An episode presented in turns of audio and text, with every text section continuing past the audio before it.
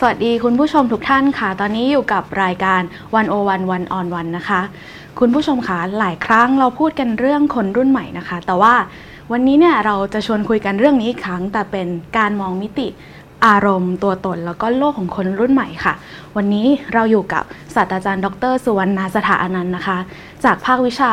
ปรัชญาคณะอักษรศาสตร์ จุฬาลงกรณ์มหาวิทยาลัย สวัสดีค่ะอาจารย์ สวัสดีค่ะ ค่ะ ก็ อยากจะชวนอาจารย์คุยก่อนค่ะว่า ช่วงนี้คำว่าคนรุ่นใหม่เนี่ยเหมือนเป็นคำฮิตอีกคำหนึ่ง ไม่ว่าจะไปอยู่ตรงไหนหรือพูดถึงประเด็นอะไร ก็จะมีคำนี้อยู่ด้วยเสมอก็เลย อยากถามอาจารย์ว่าเวลาอาจารย์ได้ยินคำเนี้ยค่ะ อาจารย์มองเห็นอะไรบ้างค่ะค่ะเอ่อดิฉันสอนปรัชญามาก็หลายทศวรรษอยู่นะคะค่ะดิฉันเข้าใจว่าเวลาเอ่อคุณถามคำถามเรื่องคนรุ่นใหม่กับคนอย่างดิฉัน ซึ่งเป็นเอ่อพื้นเบื้องหลังทางวิชาเอ่อทางวิชาการเป็นทางมนุษยศาสตร์ ก็คงอยากจะฟังจากมุมทางมนุษยศาสตร์ใช่ไหมค่ะอ่าทีนี้ถ้าพูดถึงเรื่องนี้จากมุมมนุษยศาสตร์ ก็หมายความว่าเราคงไม่ได้พูดจากมุมศาสตร์อื่น ๆ เช่น การบอกว่าคนรุ่นใหม่หมายถึงคนมีอายุ เท่านี้ถึงเท่านี้เกิดปีนั้นปีนี้ค่ะเอ่อเป็น Gen X Y Z หรือเป็นคนที่ใช้อินเทอร์เน็ต เป็นคนมีโทรศัพท์หลายเครื่อง เป็นคนค่ะที่อยู่กับเน็ตหลายชั่วโมง เราคงไม่ได้พูดในเซนส์นั้นแค่ๆมันเป็นข้อมูล ที่เกี่ยวข้องกับเขานะเรียนเข้าใจว่าเอ่อคำถามคงหมายความว่า เราจะพยายามเข้าใจ subjectivity หรือตัวตัวความเป็นตัวตนของเขาจากค่ะมุมของเขาเองอย่างไรค่ะนะเรียนเข้าใจอย่างนี้นะค่ะคะทีนี้ถ้าเข้าใจอย่างนั้นเนี่ยก็ทำให้ดิฉันก็ประวันพรันพรึงนิดหน่อยนะคะ ในการตอบคำถามนี้เพราะว่าดิฉันก็เป็นคนสูงวัยพอสมควรเอ่อแล้วก็ไม่ได้ไม่ได้รู้จักคนรุ่นใหม่เอ่อ มากนักนะคะเอ่อจากความเห็นความความเห็นในวันนี้เนี่ยมาจากการสังเกตค่ะนะคะแล้วก็การพูดคุยกับลูกศิษย์ ซึ่งก็มีทั้ง Gen X Y Z เนี่ยแล้วก็มาจากการคุยกับหลานๆนะคะค่ะเพราะฉะนั้นก็คิดว่าแง่มุมอาจจะอาจจะเหมือนฝุ่นที่เกาะอยู่บนใบไม้ที่ท่องอยู่ในมหาสมุทรนะคะโอเคเพราะฉะนั้นคงเป็นมุมเล็กๆ แต่ก็ก็หวังว่ามีมีประโยชน์บ้างนะคะค่ะก็ แล้วจากที่อาจารย์สังเกตมาอย่างที่อืมบอกว่าอืมสังเกตจากลูกศิษย์หลายเจนด้วย แล้วก็อืมหลานๆเลยค่ะอืมอาจารย์เห็นอะไรที่น่าสนใจเกี่ยวกับคนรุ่นใหม่บ้างคะอ่าดิฉันอยากจะอยากจะพูดเรื่องอารมณ์ก่อนได้ไหมได้แล้วก็ค่ะดิฉันจะจะพยายามมาพูดถึงเรื่องว่าเดิฉันเห็นอะไรในคนพวกนี้โอเคค่ะค่ะ คือหัวข้อวันนี้เป็นเรื่องอารมณ์กับตัวตนตัวตนคนรุ่นใหม่นะคะคำว่าอารมณ์เนี่ยเอิ่มปกติเวลาเราใช้ในภาษาไทยเนี่ยดิฉันรู้สึกว่าส่วนใหญ่ใช้ในนัยยะเชิงลบอืม เช่นอ่าเวลาถกเถียงกันอย่าใช้อารมณ์ เวลาตัดสินใจอย่าใช้อารมณ์ค่ะยกเว้นเวลาบอกให้รักชาติอ่าทีนี้แต่ว่าเอ่อดิฉันอยากจะคิดว่าจริง ๆ อารมณ์เนี่ยเป็นตัวบ่งตัวตนค่ะที่แท้จริงของเราอืมเรายังไม่ได้พูดในเชิงปรัชญานะว่าเราไม่มีตัวตน อันนั้นก็อีกเรื่องเดี๋ยวเดี๋ยวไว้บันหลังค่ะแต่ว่าอันนี้คือ เวลาเราจะพูดเรื่องตัวตนของคนรุ่นใหม่ เราต้องพูดเรื่องอารมณ์ เพราะอารมณ์บอกตัวตนที่สำคัญที่สุดนะคะค่ะเช่นเรากลัวอะไรอืมเรารักอะไรอืมเราใฝ่ฝันอะไร เราวิตกเรื่องอะไรค่ะเราชื่นชมใคร เราเคารพใครอืมของพวกเนี้ยเป็นเรื่องอารมณ์ทั้งนั้นอืมนะคะเพราะฉะนั้นตรงนี้เรียนคิดว่าอารมณ์มันจะไปผูกพันกับคำถามอื่น ๆ เช่นเรื่องคุณธรรมค่ะเราผูกพันกับพ่อแม่เรา เราเข้าใจว่าสิ่งที่ท่านให้เราเป็นความดีงาม เราอยากตอบแทน ก็กลายเป็นความกตัญญูค่ะเพราะฉะนั้นเรื่องอารมณ์กับตัวตนของคนรุ่นใหม่เนี่ยเอ่อต้องเข้าใจความต่อเนื่องเชื่อมโยงของมิติอารมณ์ และคุณธรรม และตัวตนของเขาค่ะนะคะทีนี้ อีกนิดเดียวดิฉันเอ่อเป็นพวกที่เชื่อว่าอารมณ์เอ่อเป็นสิ่งที่ให้ความรู้กับเราเป็น cognitive theory of emotion ค่ะไม่ทราบพวกเราอาจจะเคยได้ยินชื่อมาธานูสบอมซึ่งเป็นนักปรัชญาเอ่อ ผู้ผู้หญิงชาวอเมริกันที่สำคัญคนหนึ่ง ซึ่งเขาเขียนหนังสือเรื่องเกี่ยวกับพวกนี้เรียนเล่าสั้น ๆนะคะค่ะก็คือเอ่อพวกเนี้ยเขาเชื่อว่าอารมณ์เนี่ยตัวอารมณ์เองมีคุณลักษณะที่ให้ความรู้และหมายรู้บางอย่างมี cognitive element ในการในในอารมณ์ ตัวอย่างเช่นนะคะเอ่อเวลาเราเห็นฝูงหมาป่าวิ่งวิ่งมาใส่เราเรากลัวอืม ความกลัวเนี่ยมีเหตุผล เพราะความกลัวมาจากการหมายรู้ว่าหมาป่าที่วิ่งมาน่าจะนำอันตรายมาสู่เราอืมกระทั่งอารมณ์เองก็เป็นเหตุเป็นผล เป็นผลมีเหตุผลของมันนะคะค่ะหรือสมมุติเราคิดถึงว่าเพื่อนมาทรยศเราเนี่ยอืมเราจ้องเจ็บปวดกว่าการถูกคนแปลกหน้าหลอกอืมเพราะค่เขาเพราะเพื่อนเป็นความสัมพันธ์พิเศษ เราโกรธมากที่เขามาทรยศเราแต่ว่าในอารมณ์เนี่ยมันมันมีเหตุผลของมันอืม ถือว่ามันหมายรู้ว่านี่เป็นความสัมพันธ์พิเศษเลยโกรธมาก เจ็บปวดถูกไหมคะหรือเวลาเราเห็นเอ่อเด็กตัวเล็กถูกเด็กตัวโตกว่าที่โรงเรียนรังแก เราไม่โกรธเลยเหรอ การที่เราโกรธแปลว่าเราเห็นความไม่ถูกต้องค่ะไม่ชอบธรรมบางอย่าง แปลว่าอารมณ์โกรธนั้นมันมีเหตุผลค่ะอันเนี้ยคือตัวอย่างหลาย ๆ ตัวอย่างของ ของเออการเชื่อว่าอารมณ์มี cognition บางอย่างอยู่ค่ะดิฉันค่อนข้างเชื่อมาทางนี้ เพราะฉะนั้นอะอารมณ์ที่จะพูดในวันนี้เนี่ยจะเป็นอารมณ์ที่มองจากมุมนี้ แต่แน่นอนดิฉันไม่ได้กำลังบอกว่าอารมณ์เอ่อยืนด้วยตนเองคนเดียวได้ไม่ต้องพูดกับเหตุผลค่ะ แต่ว่าดิฉันค่อนข้างเชื่อเออแบบขงจื้อ ซึ่งถือว่าอารมณ์ไม่ใช่สิ่งที่เราเก็บกดค่ะหรือเบียดขับ แต่เป็นสิ่งที่ต้องให้แสดงออก แต่ว่าต้องกล่อมเกลาให้เคารพอารมณ์ของคนอื่น ไม่รู้ว่าพูดอย่างนี้ได้ไหมคะว่าสุดท้ายแล้วอารมณ์มันเกิดขึ้นตลอดเวลา กระทั่งในเวลาที่คนบอกว่าอย่าใช้อารมณ์นะ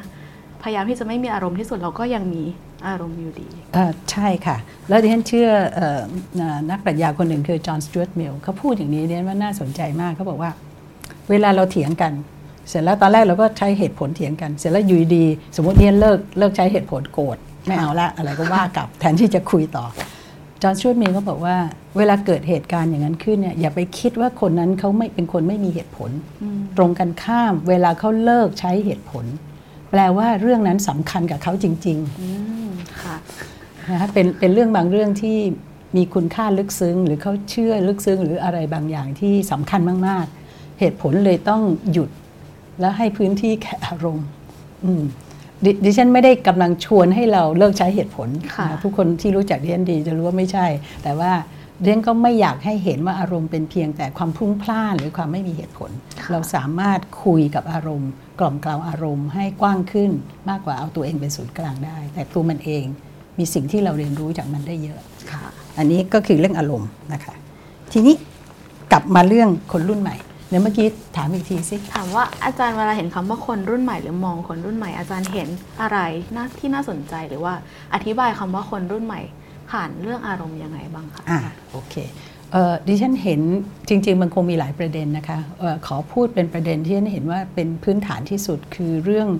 เออความตึงแย้งระหว่างเสรีภาพกับความกลัวอืมค่ะเอ่อ ตึงแย้งก็คือ tension นะคะเรียนเห็นอย่างนี้นะเรียนมีข้อสังเกตว่าคนรุ่นใหม่เนี่ยให้คุณค่ากับเสรีภาพสูงมากะนะคะซึ่งในแง่ที่ในแง่บวกดิฉันเห็นว่าคนรุ่นใหม่จำนวนเดือนนี้ดิฉันกำลังพูดถึงคนอายุ 20 ต้นๆนะคะลูกศิษย์อะไรพวกนี้ 10 กว่ากว่า 20 คนพวกนี้ก็ถ้า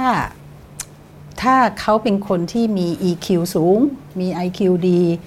เอ่อเป็นคนใฝ่รู้ เป็นคนพ่อแม่เลี้ยงไม่ไม่เข้มงวดเกินไป แล้วก็ไม่ประคบประหงมเกินไป คนพวกนี้เดียนรู้สึกว่าเขามีวุฒิภาวะสูงมากอืมเอ่อมีความมั่นใจในตัวเองกล้าแสดงออก และมีค่ะความคิดที่วิพากษ์วิจารณ์ดีเอ่อพูดตรงๆว่าบ่อยครั้งเดียนรู้สึกว่าตอนที่เดียนอายุเท่าเขาเนี่ยค่ะไม่มาชัวร์เท่าเขาอะเขาเห็นอะเขาแค่เขามี Google เขามีความรู้อะไรเยอะ แล้วถ้าเขาเขา มีเสรีภาพที่จะตามไปสู่สิ่งต่างๆ ที่เขาอยากรู้เนี่ยเขาจะมีวุฒิภาวะสูงมาก และมีความรู้กว้างขวางค่ะกว่าตัวที่ฉันมากตอนอายุเท่าเขา ซึ่งอันนี้เป็นข้อที่น่าชื่นชมค่ะในขณะเดียวกันฉันก็รู้สึกว่าคนรุ่นใหม่มีความวิตกกังวลอืมมีความเอ่อประวัติพรั่นพรึง มี anxiety มีความกลัวค่ะฉันคิดว่าเขาเห็นว่าโลกเนี่ยมัน competitive มาก โลกมันมีการแข่งขันสูง มีความไม่แน่นอนสูงค่ะเอ่อไว้ใจใครไม่ได้เคารพอะไรก็สิ่งที่เคยเคารพก็พังพินาศจะเยอะนะคะเอมของพวกเนี้ยเรียนรู้สึกว่าทำให้เขาไม่ค่อยมีจินตนาการเกี่ยวกับชีวิตระยะยาวอืมตัวอย่างหนึ่งที่เรียนสังเกตที่น่าสนใจมากก็คือว่า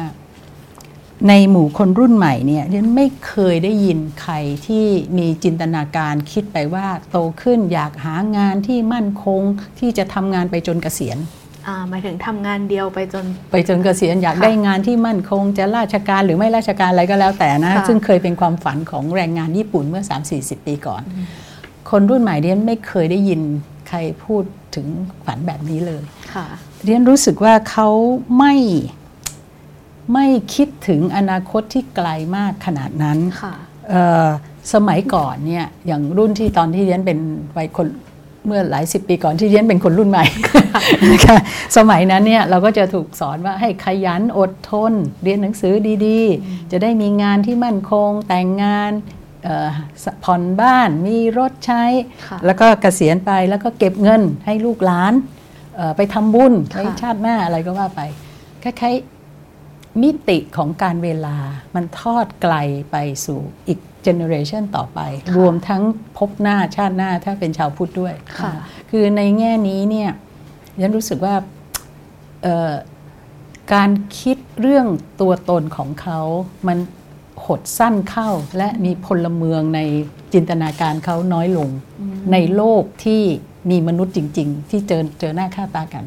แต่เขามีอีกโลกหนึ่งคือโลก virtual โลกโซเชียลซึ่งมีมนุษย์อีกกลุ่มหนึ่ง ซึ่งหลากหลายค่ะประหลาดมหัศจรรย์เยอะแยะ ซึ่งเขาอาจจะผูกพันกับชีวิตในโซเชียลมากกว่าเอ่อชชีวิตจริงชีวิตในโลกประจักษ์ซึ่งสำหรับเขาไม่รู้ว่าไหนจริงกว่ากันสำหรับรุ่นที่ฉันไม่สับสน เราคิดว่าโลกเนี้ยจริง โลกนั้นเป็นโลกเทคโนเทคโนโลยี แต่เรียนคิดว่าคนรุ่นใหม่เอ่อโลกของเขาอาจจะ อาจจะวิกกลับไปกลับมาอ่าระหว่างสองโลกนี้ค่ะอืมซึ่งอาจารย์บอกว่ามันเกี่ยวข้องกับ anxiety อืมยังไงคะอาจารย์ คือ anxiety หมายความว่านึกถ้าเราไม่จินตนาการเวลาที่เราไว้ใจเวลาที่ต่อเนื่องไปสู่อนาคตที่อ่ายยาวเนี่ยเราจะไม่ไว้ใจอะไรเลยที่เหลือในชีวิตเราอืมคือการที่สมมุติคนรุ่นเช่นบอกอ้ายอยากจะหางานที่เออ มั่นคงจนจนวัยเกษียณก็หมายความว่าเราทำงาน 20 30 40 ปีเนี่ยค่ะแปลว่าเราเชื่อว่าโลกมันจะเป็นอย่างนี้ยต่อไปอีกยาวนานมาก ตรงเนี้ยมิติเนี้ยหายไปหรือเปล่า หรือหดสั้นลงหรือเปล่า ถ้าตรงเนี้ยน้อยลง โลกข้างหน้ามีแต่ความเสี่ยง มีแต่ความไม่แน่นอน ใครกันล่ะที่อยากจะจินตนาการชีวิตเองไปสู่วัยที่เกษียณอืมในแง่นี้นี่ว่าโลกเขาเปลี่ยน เปลี่ยนค่ะมากแตกต่างค่อนข้างมากในแง่ในแง่นี้ค่ะค่ะความความกังวลตรงเนี้ยก็คือฉันจะทำยังไงในโลกที่ไม่แน่นอนอืมค่ะคิดว่าเอ่อเรื่องความกังวลหรือว่าการวางแผนอนาคตก็อาจจะไม่ใช่เรื่องเดียวที่คนรุ่นใหม่มีนิยามเปลี่ยนไปค่ะอืมก็อยากจะชวนอาจารย์เริ่มอืมคุยกันอย่างนี้เลยค่ะอืมเมื่อกี้อาจารย์พูดทิ้งไว้ว่า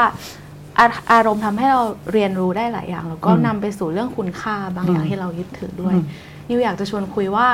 คุณค่าคุณงามความดี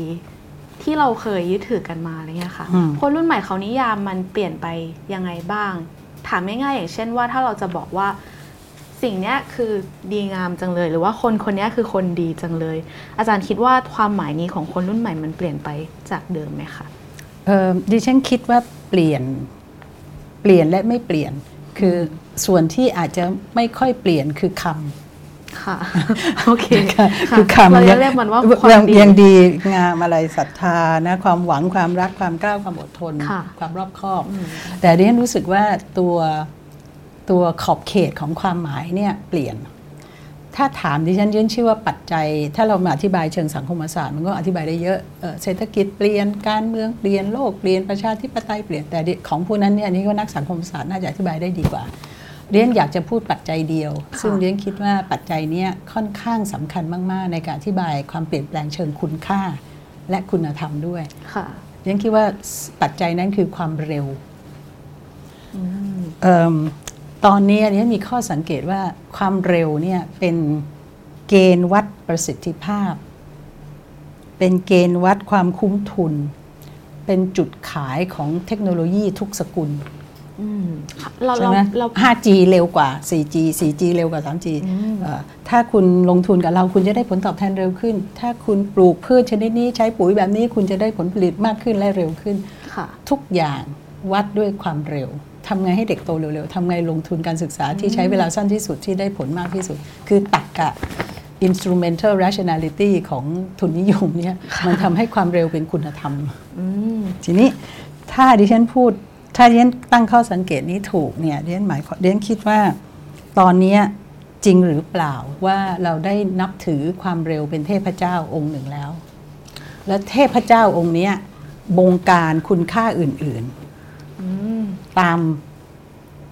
ตามความศักดิ์สิทธิ์ของความเร็วนะพูดอย่างนี้ฟังดูน่ากลัวมากค่ะ ถ้าถ้าเรามองเห็นเป็นภาพอาจารย์คิดว่าเทพเจ้าองค์นี้เขาอยู่อยู่ตรงไหน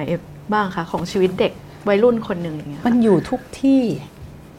กินข้าวเร็วอ้าวนอนเร็ว ใช้เงินเร็ว ก็คือประสิทธิ์การเดินทางยังไงไปถึงที่ทำงานเร็วที่สุดจ่ายเอ่อเรียนหนังสือยังไงเร็วที่จะสำเร็จออกมาทำงานได้คือทุกอย่างเป็นความเร็วหมด ถ้าความเร็วเป็นเทพเจ้าค่ะความรอบคอบจะฟังดูไร้สาระ ความอดทนจะฟังดูไร้สาระอืมนะสมัยก่อนเราบอกว่าความเอ่อฉลาดมากับความรอบคอบค่ะแต่การคิดว่าฉลาดกับรอบคอบไปด้วยกัน แปลว่าความฉลาดต้องอาศัยการบ่มเพาะด้วยเวลา และการคิดหลาย ๆ ด้าน ค่อยๆคคิดสาเหตุและผลที่สืบเนื่องต่อเนื่องยาวนาน แต่ถ้าความเร็วเป็นเทพเจ้า เราต้องเปลี่ยนเป็นความฉลาดฉับไว ไม่ใช่ความฉลาดรอบคอบค่ะคือของหลายอย่างที่บ่มเพาะจากเวลาเนี่ยจะได้รับคุณค่าน้อยลง ถ้าเวลาเป็นเทพเจ้าสูงสุดค่ะเรียนยกตัวอย่างได้อีกสองสามอย่างนะ เช่นเรียนเรียนปรัชญามา ความคิดบางอย่างเนี่ยมันลึกซึ้งซับซ้อน กว่าที่ฉันจะอ่านนักปรัชญา โดเกนที่ฉันเขียนวินิพนธ์รู้เรื่องเนี่ยน้ำตาหลดหยดนะหนังสือบวมเลยนะคะกว่าจะรู้เรื่องว่าคุณพูดอะไรเจ้าคะช่วยดิฉันหน่อยเธอะดิฉันมาผิดทางหรือเปล่าไม่ไหวแล้ว หรือไม่เชื่อคุณมาลองอ่าน Kant Critique of Pure Reason หรือ Phenomenology of Spirit ของเฮเกลลองอ่านดูนี่น้ำตาร่วงมาเรียบร้อย แต่มันคล้ายๆและในสมัยหนึ่งเรายังเชื่อว่าของลึกซึ้งบางอย่าง เราคุ้มที่จะลงทุนลงแรง อยู่กับมันสักพักหนึ่งแต่พอเริ่มรู้เรื่องเนี่ยโอ้โหมันก็เป็นปิติอันยิ่งใหญ่ วันที่เรียนอ่านคัมภีร์ขงจื้อรู้เรื่อง หลังจากอ่านมาเกือบ 10 ปีเนี่ยก็รู้สึกอืมเป็นความสุขมหัศจรรย์ ของพวกนั้นน่ะเรียนสงสัยว่าจะมีพื้นที่น้อยลงไปเรื่อยๆ หรือเปล่านะค่ะถ้าถ้าถ้าเรียนพูดถูกว่าเวลาเป็นเทพเอ่อความเร็วเป็นเทพเจ้าอันใหม่ หรือของประณีตบางอย่าง ศิลปะบางอย่าง อาร์ตแอนด์คราฟบางอย่าง พื้นที่มันจะโอกาสที่มันจะพัฒนาอย่างดี ซึ่งต้องใช้เวลาความอดทน ความรักอุทิศตนอะไรต่างๆมันก็จะมีพื้นที่น้อยลงเรื่อยๆหรือเปล่าค่ะในที่สุดเทคโนโลยีจะชนะทุกอย่างหรือเปล่า เพราะเทคโนโลยีให้ประสิทธิภาพที่เร็วในทุกๆพื้นที่ แต่เมื่อหกี้รืออาเปจาล่ารย์บอกพูดว่าอย่างนี้ไม่รู้แฝงหรือเปล่าอืมอาจารย์บอกว่าเทคโนโลยีหรือว่าทุนนิยมเนี่ย มันมันเร่งเร้าให้อืมสิ่งแวดล้อมต่างๆ มันโอบเขาแล้วก็บอกว่าต้องเร็วอะไรแบบนี้ใช่ไหมคะแต่ว่าถ้ามันไม่ดีทำไม มันต้องมีมันต้องมีแง่ที่ดึงดูดใจขนาดว่ามันกลายเป็นเทพเจ้าองค์ใหม่ถูกไหมคะอาจารย์ ถ้าเรามองว่าความเร็วมันเป็นคุณค่าอย่างหนึ่งของสังคมตอนเนี้ยค่ะ อะไรที่มันเป็นข้อดี ของของความเร็วอาจารย์ ข้อดีของความเร็วก็มีเยอะนะเพราะว่าหลายเรื่องเนี่ยสมมุติพูดเรื่องความยุติธรรมค่ะอ่าตัวอย่างเรื่องความยุติธรรมเอ่อฝรั่งเขาจะมีวลีหนึ่งบอกว่าเอ่อ justice delayed is justice denied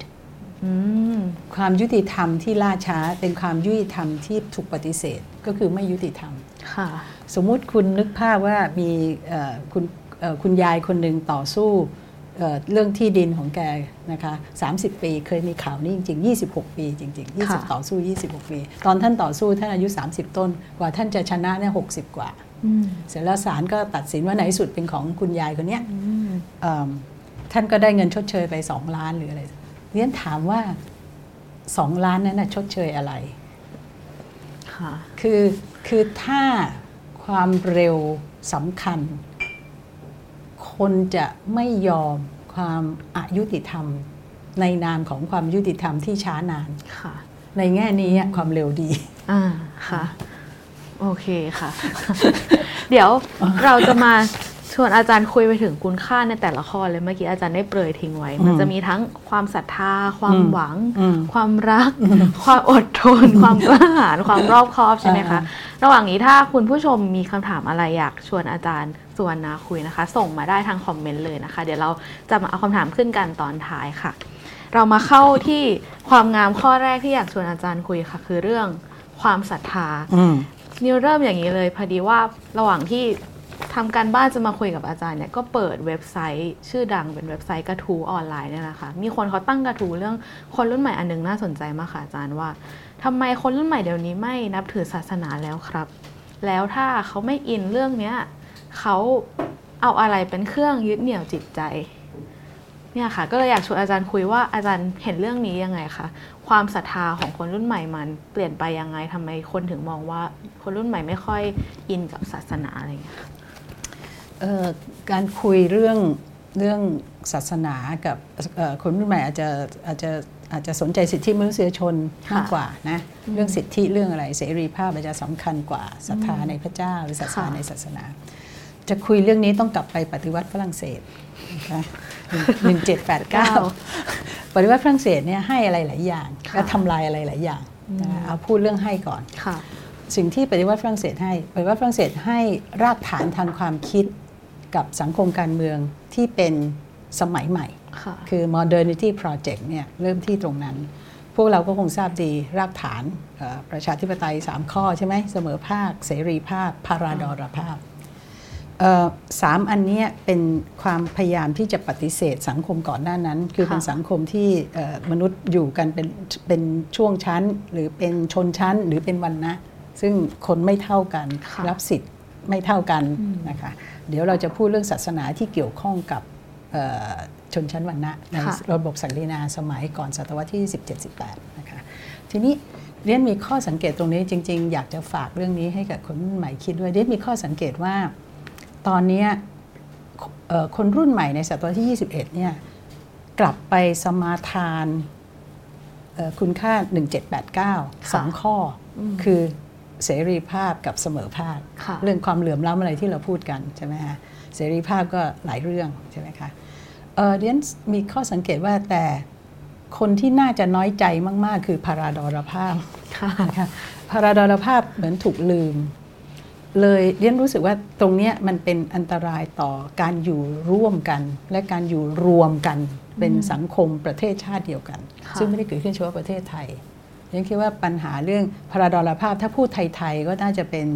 เอ่อการนับญาติพี่น้องกันอืมใช่ไหมเราเป็นคนไทยด้วยกัน เราเป็นชุมชนนี้ด้วยกัน เราเป็นมนุษยโลกด้วยกันหรืออะไรก็ว่าไป ตรงเนี้ยนี่ก็มีปัญหามากอืมๆแต่ตอนเนี้ยเหมือนคนรุ่นใหม่มองไปที่เสรีภาพและ เสมอภาคค่ะเสรีภาพอาจจะ เพราะการเมืองไทยในช่วง 10 10 20 ปีที่ผ่านมาหรือเปล่า หรือจริง ๆ ก็นานกว่านั้นค่ะที่ที่พรากเสรีภาพไปจากพลเมืองอยู่เสมอ และค่ะยิ่งเข้มข้นรุนแรงขึ้นในช่วงเอ่อหลายปีที่ผ่านมาเพราะฉะนั้นตรงนี้ก็เลยต้องต่อสู้เรื่องนั้น แต่เรื่องเป็นห่วงเรื่องพาราดรภาพ เพราะว่าเราจะ อยู่ด้วยกันไม่ได้แล้วอืมอ่าตรงเนี้ยน่าเป็นห่วงนะคะค่ะถ้าพูดในแง่นี้ค่ะทีนี้คำถามเรื่องศรัทธาอืมเรียนไม่ทราบถูกหรือผิดเรียนเข้าใจว่าคนรุ่นใหม่ที่สนใจเรื่องสิทธิมนุษยชนเรื่องอะไรต่างๆเรียนคิดว่าสัตไม่รู้ใช้คำว่าศรัทธาได้หรือเปล่า แต่แค่แค่เขาเชื่อในเอ่อประเด็นเรื่องสิทธิส่วนบุคคลอืมเชื่อในสิทธิสัตว์ค่ะเชื่อในเอ่อการเคารพความหลากหลายทางเพศ เชื่อในการปกป้องสิ่งแวดล้อมค่ะสรรพสิ่งสรรพสัตว์สิทธิของแมวหรืออะไรค่ะสัตว์เลี้ยงอะไรต่างเรียนรู้สึกว่าสิ่งที่เขาให้คุณค่าที่สูงส่งถึงขั้นศรัทธาหรือเปล่าเนี่ยมันไปอยู่ที่อื่นอืมไม่จำเป็นต้องผูกพันกับศาสนาค่ะในเชิงสถาบันหรือพระเจ้าอืมประการต่อไปก็คือเนี่ยสงสัยว่าศาสนา ในยุคโบราณเนี่ยถูกใช้เพื่อสร้างความชอบธรรมให้กับสังคมอืมที่ลดหลั่นเป็นช่วงชั้นด้วย ค่ะ ใช่ไหมคะ ในแง่นี้การสมาทานเรื่องความเสมอภาคและเสรีภาพ ก็ทำให้ทิ้งพระเจ้าไปด้วยค่ะทิ้งศรัทธาไปด้วย และในถ้าเราบอกว่าในสังคมไทยเราไม่ได้นับถือพระเจ้า แต่เป็นศาสนา แต่ศาสนาพุทธในประเทศไทยก็มีความผูกพันกับสังคมที่ลดหลั่นเป็นช่วงชั้นเหมือนกันค่ะทั้งทั้งที่ไม่ใช่ศาสนาที่เริ่มจากการเอ่อเคารพบูชาพระเจ้าองค์เดียวถูกไหมคะข้อห่วงใยที่ฉันไม่ได้กังวลนะเรียกแค่ว่ามันมีฝรั่งเรียกว่า secular humanism ค่ะคือมนุษยธรรมที่ไม่จำเป็นต้องผูกพันกับศาสนาได้ค่ะ เช่น เรารักเพื่อนมนุษย์ เราอาทรต่อกันอืมแบบผงจื้อเนี่ยเป็น secular humanist ค่ะก็ได้ แต่เรียนที่เรียนเป็นห่วง ไม่ได้ห่วงว่าศรัทธาในศาสนาที่มีพระเจ้าหรือเปล่า แต่ห่วงว่าเวลามีศรัทธา อย่ากลายเป็นฟันดัมเ n นทัลิสจะศรัทธาแบบมีพระเจ้าหรือไม่มีพระเจ้าดิฉันเขาเรียนไม่มีปัญหานะค่ะเรียนไม่ห่วงอืมแต่ห่ วงบางกลุ่มบางพวกที่ศรัทธาแบบสุดโตง่งแล้วเห็นว่าความรุนแรงเป็นสิ่งที่ชอบธรรมค่ะในการจัดการกับความเห็นต่างอืมอันนั้นน่ะน่าเป็นห่วงกว่าอืมเพราะฉะนั้นเรียนไม่ไม่ได้ห่วงเรื่องนับถือศาสนาน้อยลงเรียนคิดว่าเขานับถือให้คุณค่าสูงสุดกับอีกหลายอย่าง ซึ่งถ้าเป็น humanism เรียนก็รับได้ บางคนบอก humanism ก็ไม่ดีแคบเกินไปต้องสรรพสัตว์ด้วยสรรพสิ่งด้วยก็ ก็เป็นนักอนุรักษ์ดีฟอี c อ l จีอะไรไป ก็ไม่มีปัญหาค่ะค่ะ เอ่อเมื่อกี้อาจารย์บอกว่า ถ้าเราถ้าเราศรัทธาในบางอย่างมากๆ มันก็มีแง่ที่น่ากลัวอยู่เหมือนกัน อืม จริงๆข้อนี้นิวก็อยากชวนอาจารย์คุยเหมือนกันค่ะ อืม พอรู้สึกว่าเออเวลาเราพอเราเติบโตขึ้นมาเนี่ย บางทีสังคมมันเหมือนกับว่าบอกเราไกลๆว่ามันมีศรัทธาแบบนี้ที่สังคมส่วนใหญ่ยึดถืออยู่อะไรอย่างเงี้ยค่ะ แต่ไม่รู้ว่า สุดท้ายแล้ว อาจารย์คิดว่าศรัทธามันหักล้างกันได้ไหมคะหมายความว่าไงหมายถึงอะไรว่าหักล้างกับศรัทเช่ธานไหนหักถ้าล้าเรางกับโตอันไหนมาแล้วเราเชื่อศรัทธาในบางสิ่งอย่างเงี้ยค่ะอืมแล้ววันหนึ่งเราอาจจะพบว่าเราไม่ศรัทธาแล้วอ่าโอ้เป็นไปได้เสมอเลยค่ะเป็นไปได้เสมอเลยอืมเอ่อในศาสนาที่ที่เขาเอ่อเชื่อในพระเจ้าองค์เดียวนะอย่างที่เอ่อเรียนก็รู้จักศาสนาคริสต์พอสมควร เขาก็จะมีเอ่อปรากฏการณ์เนี้ยคือเป็นพวกที่เรียกอะไร conversion ก็คือคนที่ไม่เคยเชื่อมาเชื่ออมหรือคนที่เชื่อแล้วเลิกเชื่อเป็นค่ะเรื่องปกติค่ะไม่ไม่ไม่ไม่ใช่ปัญหาอ่าไอ้ไอ้คำถามมันอยู่ตรงไหนกันแน่กับเดี๋ยวจะถามเออออย่างนี้ค่ะค่ะว่าที่ว่าสุดท้ายแล้วเรื่องเนี้ยค่อนข้างเป็นปัญหาในสังคมตอนนี้พอสมควรคือเราศรัทธาบางอย่าง อีกคนศรัทธาบางอย่างอืมเราเหมือนพยายามจะเหมือนแบบเปลี่ยนใจกันหรือว่า โน้มน้าวกันอย่างนั้นนะคะ แต่ว่าอาจารย์คิดว่าถ้าเราบอกว่าศรัทธามันต้นตอมาจากอารมณ์เนี่ยแปลว่าการที่เราจะให้เขาเปลี่ยนหรือเชื่อบางอย่าง มันก็มีผลกับอารมณ์ของเขาใช่ไหมคะที่นี้ทำยังไงดีคะเวลาในสังคมมันมีศรัทธาที่ขัดแย้งกันอยู่มาก ๆ เลยนะคะอาจารย์เออเรียนคิดอันนี้อันนี้เป็นเรื่องใหญ่และมีองค์ประกอบเยอะที่ต้องที่ต้องพูดนะคะ แต่เรียนคิดว่าจุดเริ่มต้นอาจจะอาจจะพยายามถามว่าศรัทธาของเรา ในค่ะในศรัทธาของเราเนี่ยเรารู้สึกอะไร เพราะอะไรลองลองไข้ครวนดูตัวเอง เสร็จแล้วเทียบเคียงว่าเขาศรัทธาอีกอีกแบบอีกแบบหนึ่งอีกเรื่องหนึ่งอีกอีกสถาบันหนึ่งอีกเทพอีกองค์หนึ่งแล้วเราลองเทียบเคียงว่าเราเข้าใจเขาได้ไหมจากการเข้าใจตัวเราเองอืมถ้าเทียบเคียงสำเร็จก็น่าจะอยู่ด้วยกันได้ โดยไม่ต้อง ประนามศรัทธาเขา หรือไม่ต้องยอมรับศรัทธาเขาอืมแต่อย่างน้อยการเทียบเคียงหัวใจ มันทำให้เข้าใจ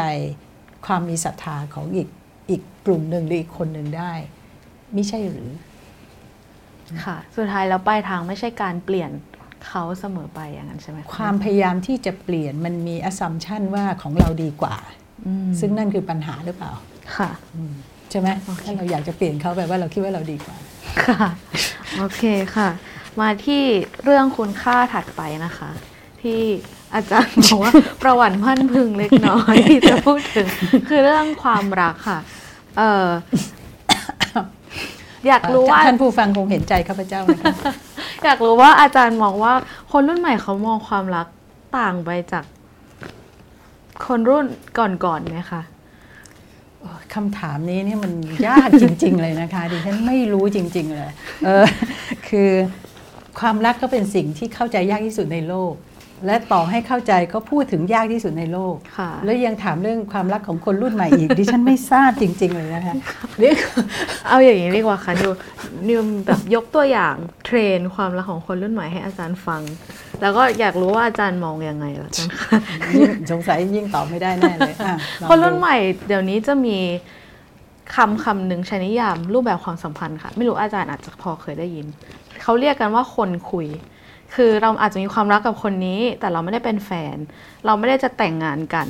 แล้วฉันไม่ได้เป็นอะไรกับเธอ แต่เราแค่พูดคุยทำความรู้จักกันอ่าแบบนี้ค่ะหรือว่ามีนวัตกรรมหลายอย่างที่สร้างขึ้นมาเพื่อตอบโจทย์การหาความรักอย่างเช่น แอปพลิเคชัน หาคู่จับคู่อะไรอย่างเงี้ยค่ะอืมอืมซึ่งบางคนก็มองว่า เออแปลกดีนะทำไมคนรุ่นใหม่เขาเริ่มต้นความรักกันแบบนี้อะไรเงี้ยอาจารย์ รู้สึกคิดเห็นยังไงดิฉันรู้สึกไม่แปลกเลยนะค่ะต้องหาคู่ด้วยแอปพลิเคชันเนี่ยเพราะว่าคนเป็นๆที่เจอมันน้อยลงเรื่อยๆไงอืมแล้วก็แอปพลิเคชันมันพาไปสู่ทางเลือกที่มากขึ้นค่ะนี่คืออาการหนึ่งของเสรีภาพที่ว่าไงค่ะใช่ไหมการมีทางเลือกอืมหรืออาจจะมีแฟนหลายคนพร้อมกันค่ะเผื่อเลือกอืมเรียนไม่ไม่ไม่ค่อยกล้าพูดว่ามีความรักหมายความว่ายังไงในค่ะประสบการณ์เหล่านี้ แต่เรียนสามารถตั้งข้อสังเกตกว้างๆได้ว่าเอ่อ ถ้าถูกบังคับให้ตอบคล้ายๆความรักของคนรุ่นเก่าดิฉันแบบถูกเขาบังคับนะคะก็เอ่อถ้าถ้าพูดถึงความรักของคนรุ่นเก่าหน่อยเรียนเข้าใจว่าความรักของคนรุ่นเก่าหน่อย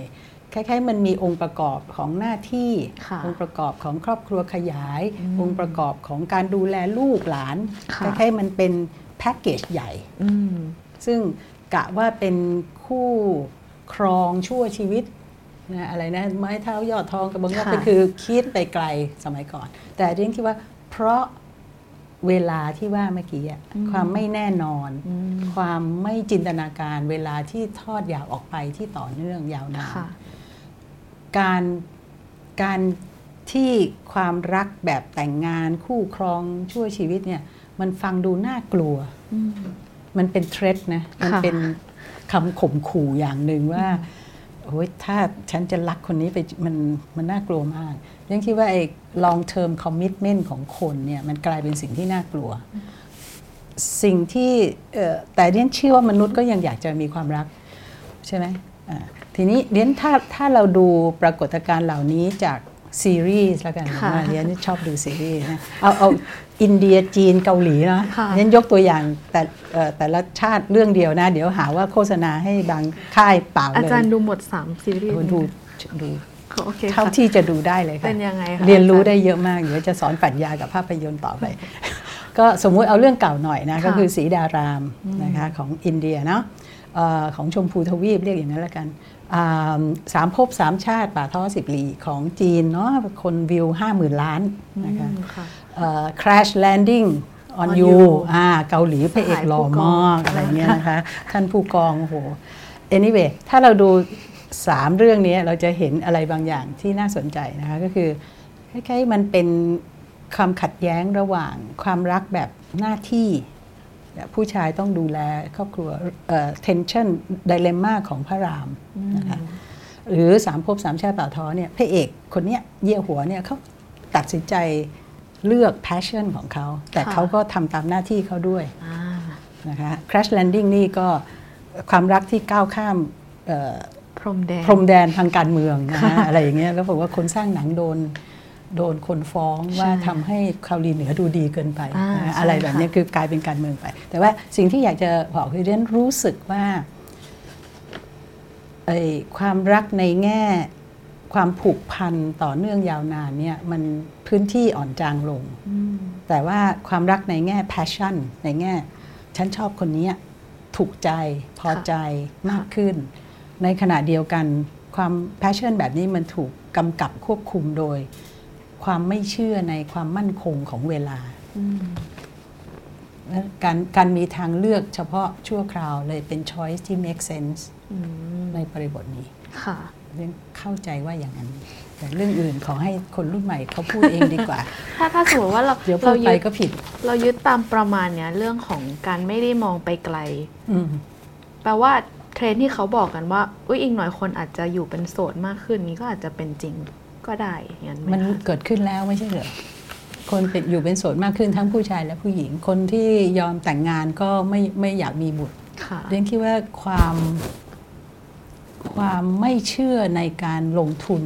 ให้กับอนาคตน่ะอืมค่ะมันมันแรงขึ้นอืมแค่ปัจจุบันก็ก็เหนื่อยแสนเข็นแล้วใช่ไหมค่ะเอาตัวรอดก็ยากแล้วเอ่อมีอีกความรัก อีกรูปแบบหนึ่งที่มันอยู่ในสังคมเราเหมือนกัน คือความรักระหว่างเอ่อครอบครัวหรือว่ากับครูบาอาจารย์ ซึ่งมันก็เป็นความรักในแง่ของความเคารพด้วยอืมทีนี้เป็นที่พูดถึงกันมากเลยค่ะว่าเอ่อคนรุ่นใหม่เนี่ยช่วงหลังๆอาจจะเริ่มตั้งคำถามเกี่ยวกับความกตัญญูเรื่องการตอบแทนพ่อแม่มีกระทั่งพูดกันถึงเรื่องสิทธิ์ว่าเราก็ไม่ได้ ขอที่จะเกิดมา เราเลือกไม่ได้หรอกอะไรแบบเนี้ยค่ะ หรือกระทั่งในเอ่อรั้วโรงเรียนเองค่ะอาจารย์ ช่วงหลังๆ นี้จะมีการออกมาเคลื่อนไหวของน้องๆนักเรียน เพราะว่าตั้งคำถามกับเรื่องอำนาจนิยมในโรงเรียน ความสัมพันธ์ระหว่างครู ทั้งหมดทั้งมวลเนี้ยทำให้หลายคนมองว่าคนรุ่นใหม่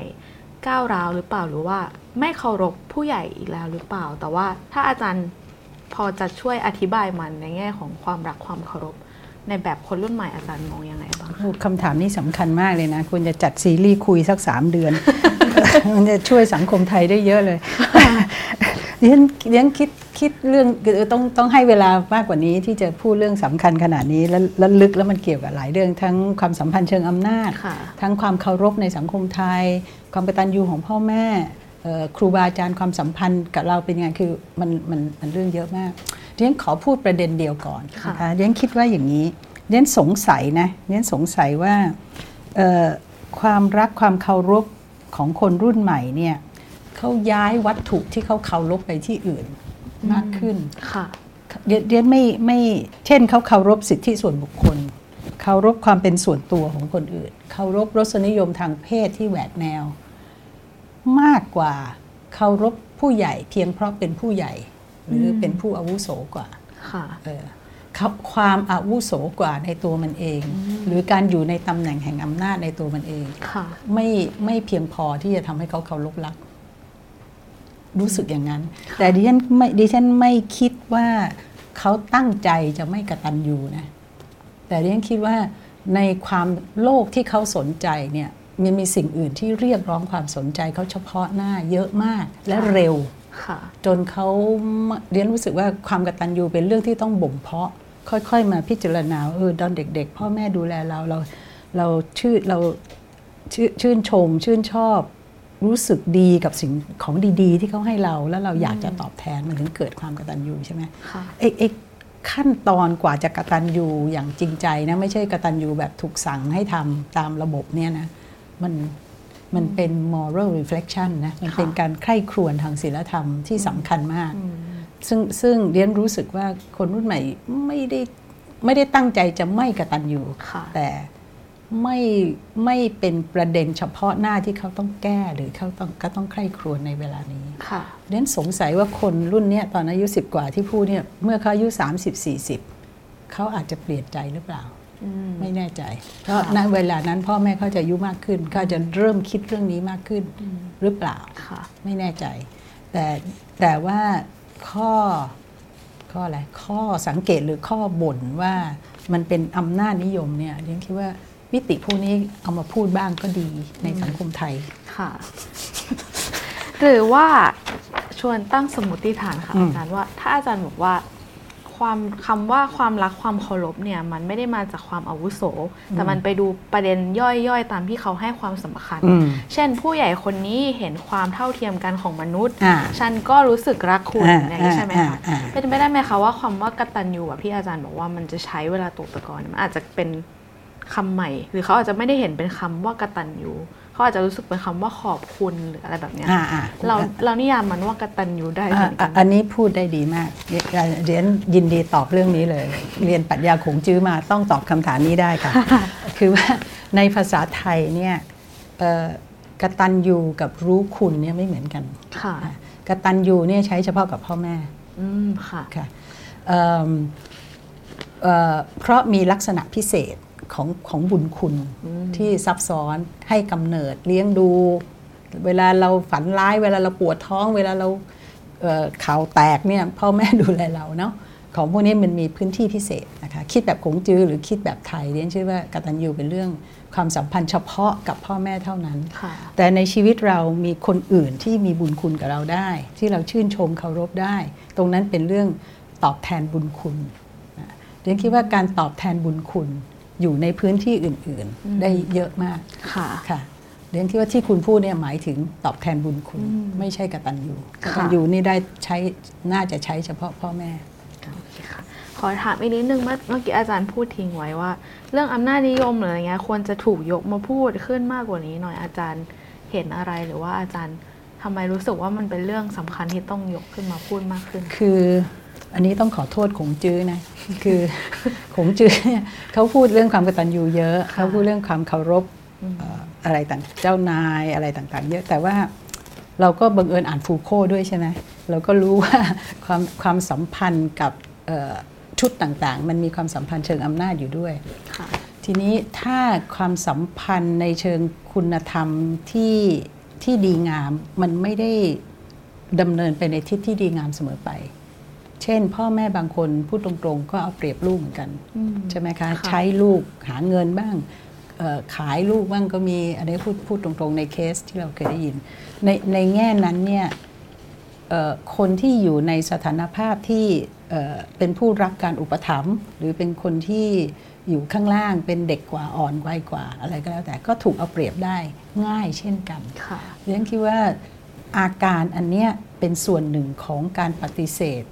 อ่อ สังคมที่ลดหลั่นเป็นช่วงชั้นสังคมอุปถัมภ์เดิมด้วยหรือเปล่าค่ะซึ่งหลายคนมองว่าเป็นที่มาของประเด็นเรื่องคอร์รัปชันเป็นที่มาของประเด็นต่างๆ ในสังคมไทยที่มีอำนาจนิยมที่ยังฝังรากลึกอยู่เรียนรู้สึกว่ามันผูกกันไปหมดอืมระหว่าง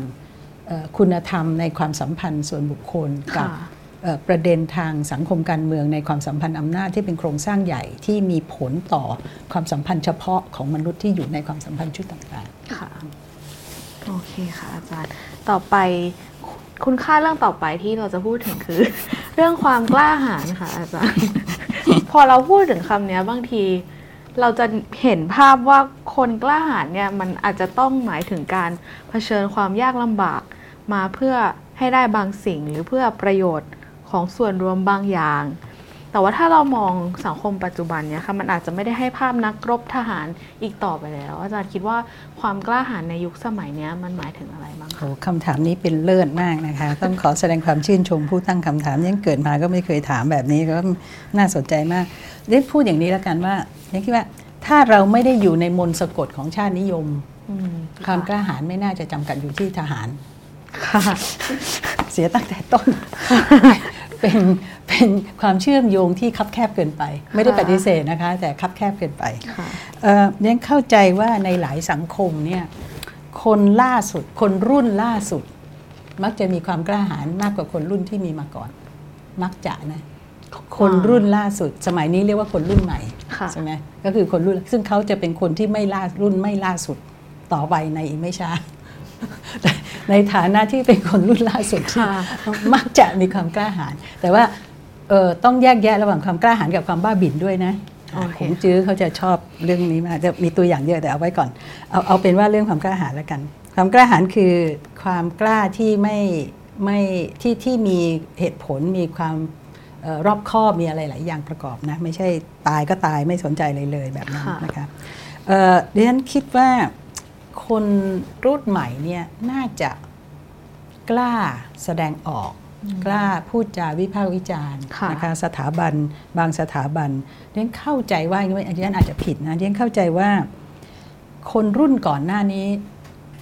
เขาเติบโตมาในสังคมที่เขารู้สึกเป็นมิตรกับสังคมนั้นอืมมากกว่าค่ะเขารู้สึกว่าสังคมให้สิ่งดี ๆ กับเขาค่ะเขารู้สึกรักและผูกพันอืมเขาเห็นข้อบกพร่องของสังคม เหมือนกัน แต่ด้วยความรู้สึกดีๆ ที่เขามีเนี่ยเขาพร้อมที่จะประนีประนอมอลุ่มอล่วย กับข้อบกพร่องของสังคมที่เขาก็เห็นค่ะแต่เรียนเข้าใจว่าคนรุ่นใหม่เนี่ยไม่ได้รู้สึกว่าสังคมให้อะไรดี ๆ กับเขาอืมแต่อาจจะเห็นว่าสังคมพรากเสรีภาพจากเขาไปอืมต่อเนื่องยาวนาน ไม่จบสักทีค่ะ ด้วยข้อวิเคราะห์เรื่องความเร็วและความไม่อดทนค่ะเขาก็บอกว่าฉันไม่รอแล้วอฉันต้องลุกขึ้นมาเปลี่ยนสำหรับสายตาของคนรุ่นก่อนหน้านั้นเขารู้สึกโอ้โหกล้าหาญมาก ซึ่งก็เป็นกล้าหาญจริงอืมแต่ว่าความกล้าหาญเนี่ยจะได้ผลแค่ไหนในสิ่งที่เขาอยากจะทค่ะำก็ต้องเป็นเรื่องที่ต้องต้องดูต่อไป ดิฉันคิดว่าคนรุ่นใหม่ที่กล้าหาญเนี่ย เขาฉลาดพอที่จะรู้ว่าเขาทำคนเดียวไม่ได้ ถึงแม้วัตถุประสงค์เจตนาจริง ๆ อาจจะเพื่อเสรีภาพของเขาเองนะค่ะ แต่เขารู้ว่าเขาต้องทำงานกับคนหมู่มากอืมอืมเอ่อดิฉันไม่ตัดสินว่าใครทมีความกล้าหาญเพื่อส่วนรวมหรือเปล่า คนรุ่นเก่าหรือคนรุ่นใหม่ดิฉันไม่ตัดสินตรงนั้น แต่ค่ะดิฉันมีข้อสังเกตว่าคนรุ่นใหม่ชาญฉลาดพอที่จะรู้ว่า ถ้าเขาจะต่อสู้เพื่อเสรีภาพของเขาเองอืมเขาต้อง ร่วมมือกับคนจำนวนมากอืมน่าสนใจมากค่ะอาจารย์ ถ้าฟังจากที่อาจารย์พูดเหมือนว่า ความกล้าหาญเนี่ย ซึ่งก็เป็นก็เป็นคุณค่าเป็นอารมณ์หนึ่งเนี่ย มันอาจจะมาจากความโกรธก็ได้ ความ อ๋อ ใช่ค่ะใช่ไหมแน่นอนคะแน่นอนใช่แล้วก็ค่ะเรื่องเรื่องเรื่องบางเรื่องเนี่ย ถ้าเราไม่โกรธเราก็แย่มากนะอืมอืมถ้าเราเห็นคนที่เสียเปรียบถูกเอาเปรียบตลอดเวลา แล้วเราทำอะไรได้ค่ะแล้วเราไม่ทำเนี่ย ก็ ก็แย่นะความความโกรธพาไปสู่ความกล้าได้ค่ะ แล้วอาแต่จารย์แต่ระวังบ้าบิน ไม่ใช่ชื่อขนมนะคะ ก็คือถ้าเป็นความกล้าหาญที่ขาดความรอบคอบเราจะเรียกมันว่าความบ้าบิ่นนี้ถูกไหมคะอืม ประมาณนั้น แต่ว่าอย่าอย่าไปเล่าผมจื้อเลยนะ มันจะยาวเอาเอาเอาเอาเอาประมาณนี้ก่อนอืมแล้วอาอาจารย์คิดว่า คนคือจะคือการการกล้าหาญที่ไม่เห็นคุณค่าชีวิตตัวเองเลย ไม่ค่ะคิดถึงผลอืมที่เกิดขึ้นกับตัวเองและคนรอบข้างเลยอืมอาจจะเรียกได้ว่าความบ้าบินแต่ความกล้าหาญคือเรากล้าทำสิ่งนี้ทั้งทั้งที่เสี่ยงอืมแต่ว่าเราคำนวณแล้วว่าน่าเชื่อได้ว่าประสบความสำเร็จได้และผลกระทบต่างๆ เราคำนวณแล้วอืมอย่างนั้นน่าจะเรียกได้ว่าความกล้า เวลาเราแบ่งคนเป็นเจเนอเรชันนะคะอาจารย์มักจะมีคำอธิบายบางอย่างต่อคนแต่ละรุ่น อย่างเช่นอืมคนรุ่นใหม่ในยุคเนี้ยอาจจะเป็น Gen Y หรือ Gen Z มักจะอืมถูกบอกว่าแบบมีความเป็นปัจเจกสูงอืมมีความหลากหลายทางตัวตนอืมอัตลักษณ์อะไรอย่างเงี้ยค่ะอืมแต่ว่ากลายเป็นว่าเขาก็เป็นกลุ่มคนที่ออกมาพูดเรื่องที่เป็นส่วนรวม มากๆอาจารย์คิดว่าสภาพแวดล้อมหรืออะไรบ้างที่มันเป็นปัจจัยขับให้เกิดสิ่งนี้ขึ้นอะไรอย่างเงี้ยค่ะอืม ที่จริงๆไม่ไม่อยากพูดแต่ก็ก็ต้องพูดนะคะเดนเข้าใจว่าคำว่าเพื่อส่วนรวมเนี่ยอืมอาจจะไม่ใช่เจตนารมณ์เดียวที่สำคัญที่สุดค่ะของการต่อสู้ของคนรุ่นใหม่อืมเดนไม่ได้ไม่ได้หมายความว่า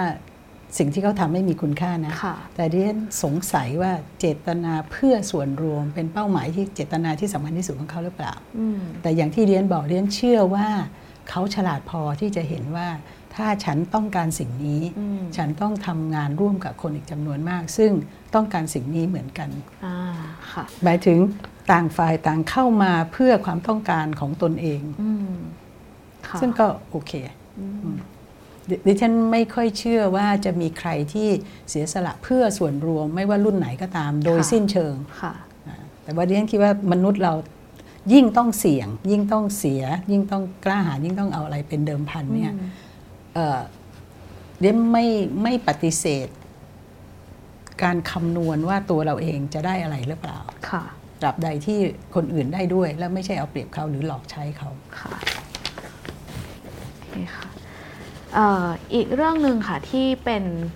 เป็นเรื่องที่ถูกพูดถึงกันมากในกลุ่มคนรุ่นใหม่ค่ะอาจารย์คือ เรื่องของอารมณ์ เรื่องของสุขภาพจิต เรื่องของจิตใจ นิวยกตัวอย่างง่ายๆว่าถ้าใครเล่นทวิตเตอร์นะคะแล้วลองเข้าแฮชแท็กเรื่องโรคซึมเศร้าเนี่ยจะมีคนมาแชร์ประสบการณ์ของตัวเอง เกี่ยวกับความเศร้าอะไรแบบนี้เยอะมากค่ะอาจารย์ แล้วก็ทำให้เราเห็นว่าคนรุ่นใหม่เนี่ยกล้าที่จะพูดสามารถพูดเรื่องเหล่านี้ได้อย่างสบายๆแล้วก็เต็มใจที่จะพูด กระทั่งพูดถึงเรื่องความตายตั้งคำถามมันต่อมันอะไรแบบนี้ค่ะ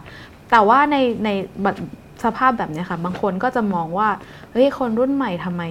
ทำไมถึงพูดเรื่องที่น่ากระกระอวดออกมาได้ หรือว่าเข้าใจไปว่าอารมณ์ความรู้สึกพวกเนี้ยกลายเป็นสัญญาณของความไม่อดทนอืมอาจารย์มองเห็นยังไงค่ะบ้างคะคุณตั้งคำถามได้ดีนะ คือแฟร์กับทุกฝ่ายนะ เป็นค่ะคำถามที่ที่ที่ sensitive แล้วก็ดี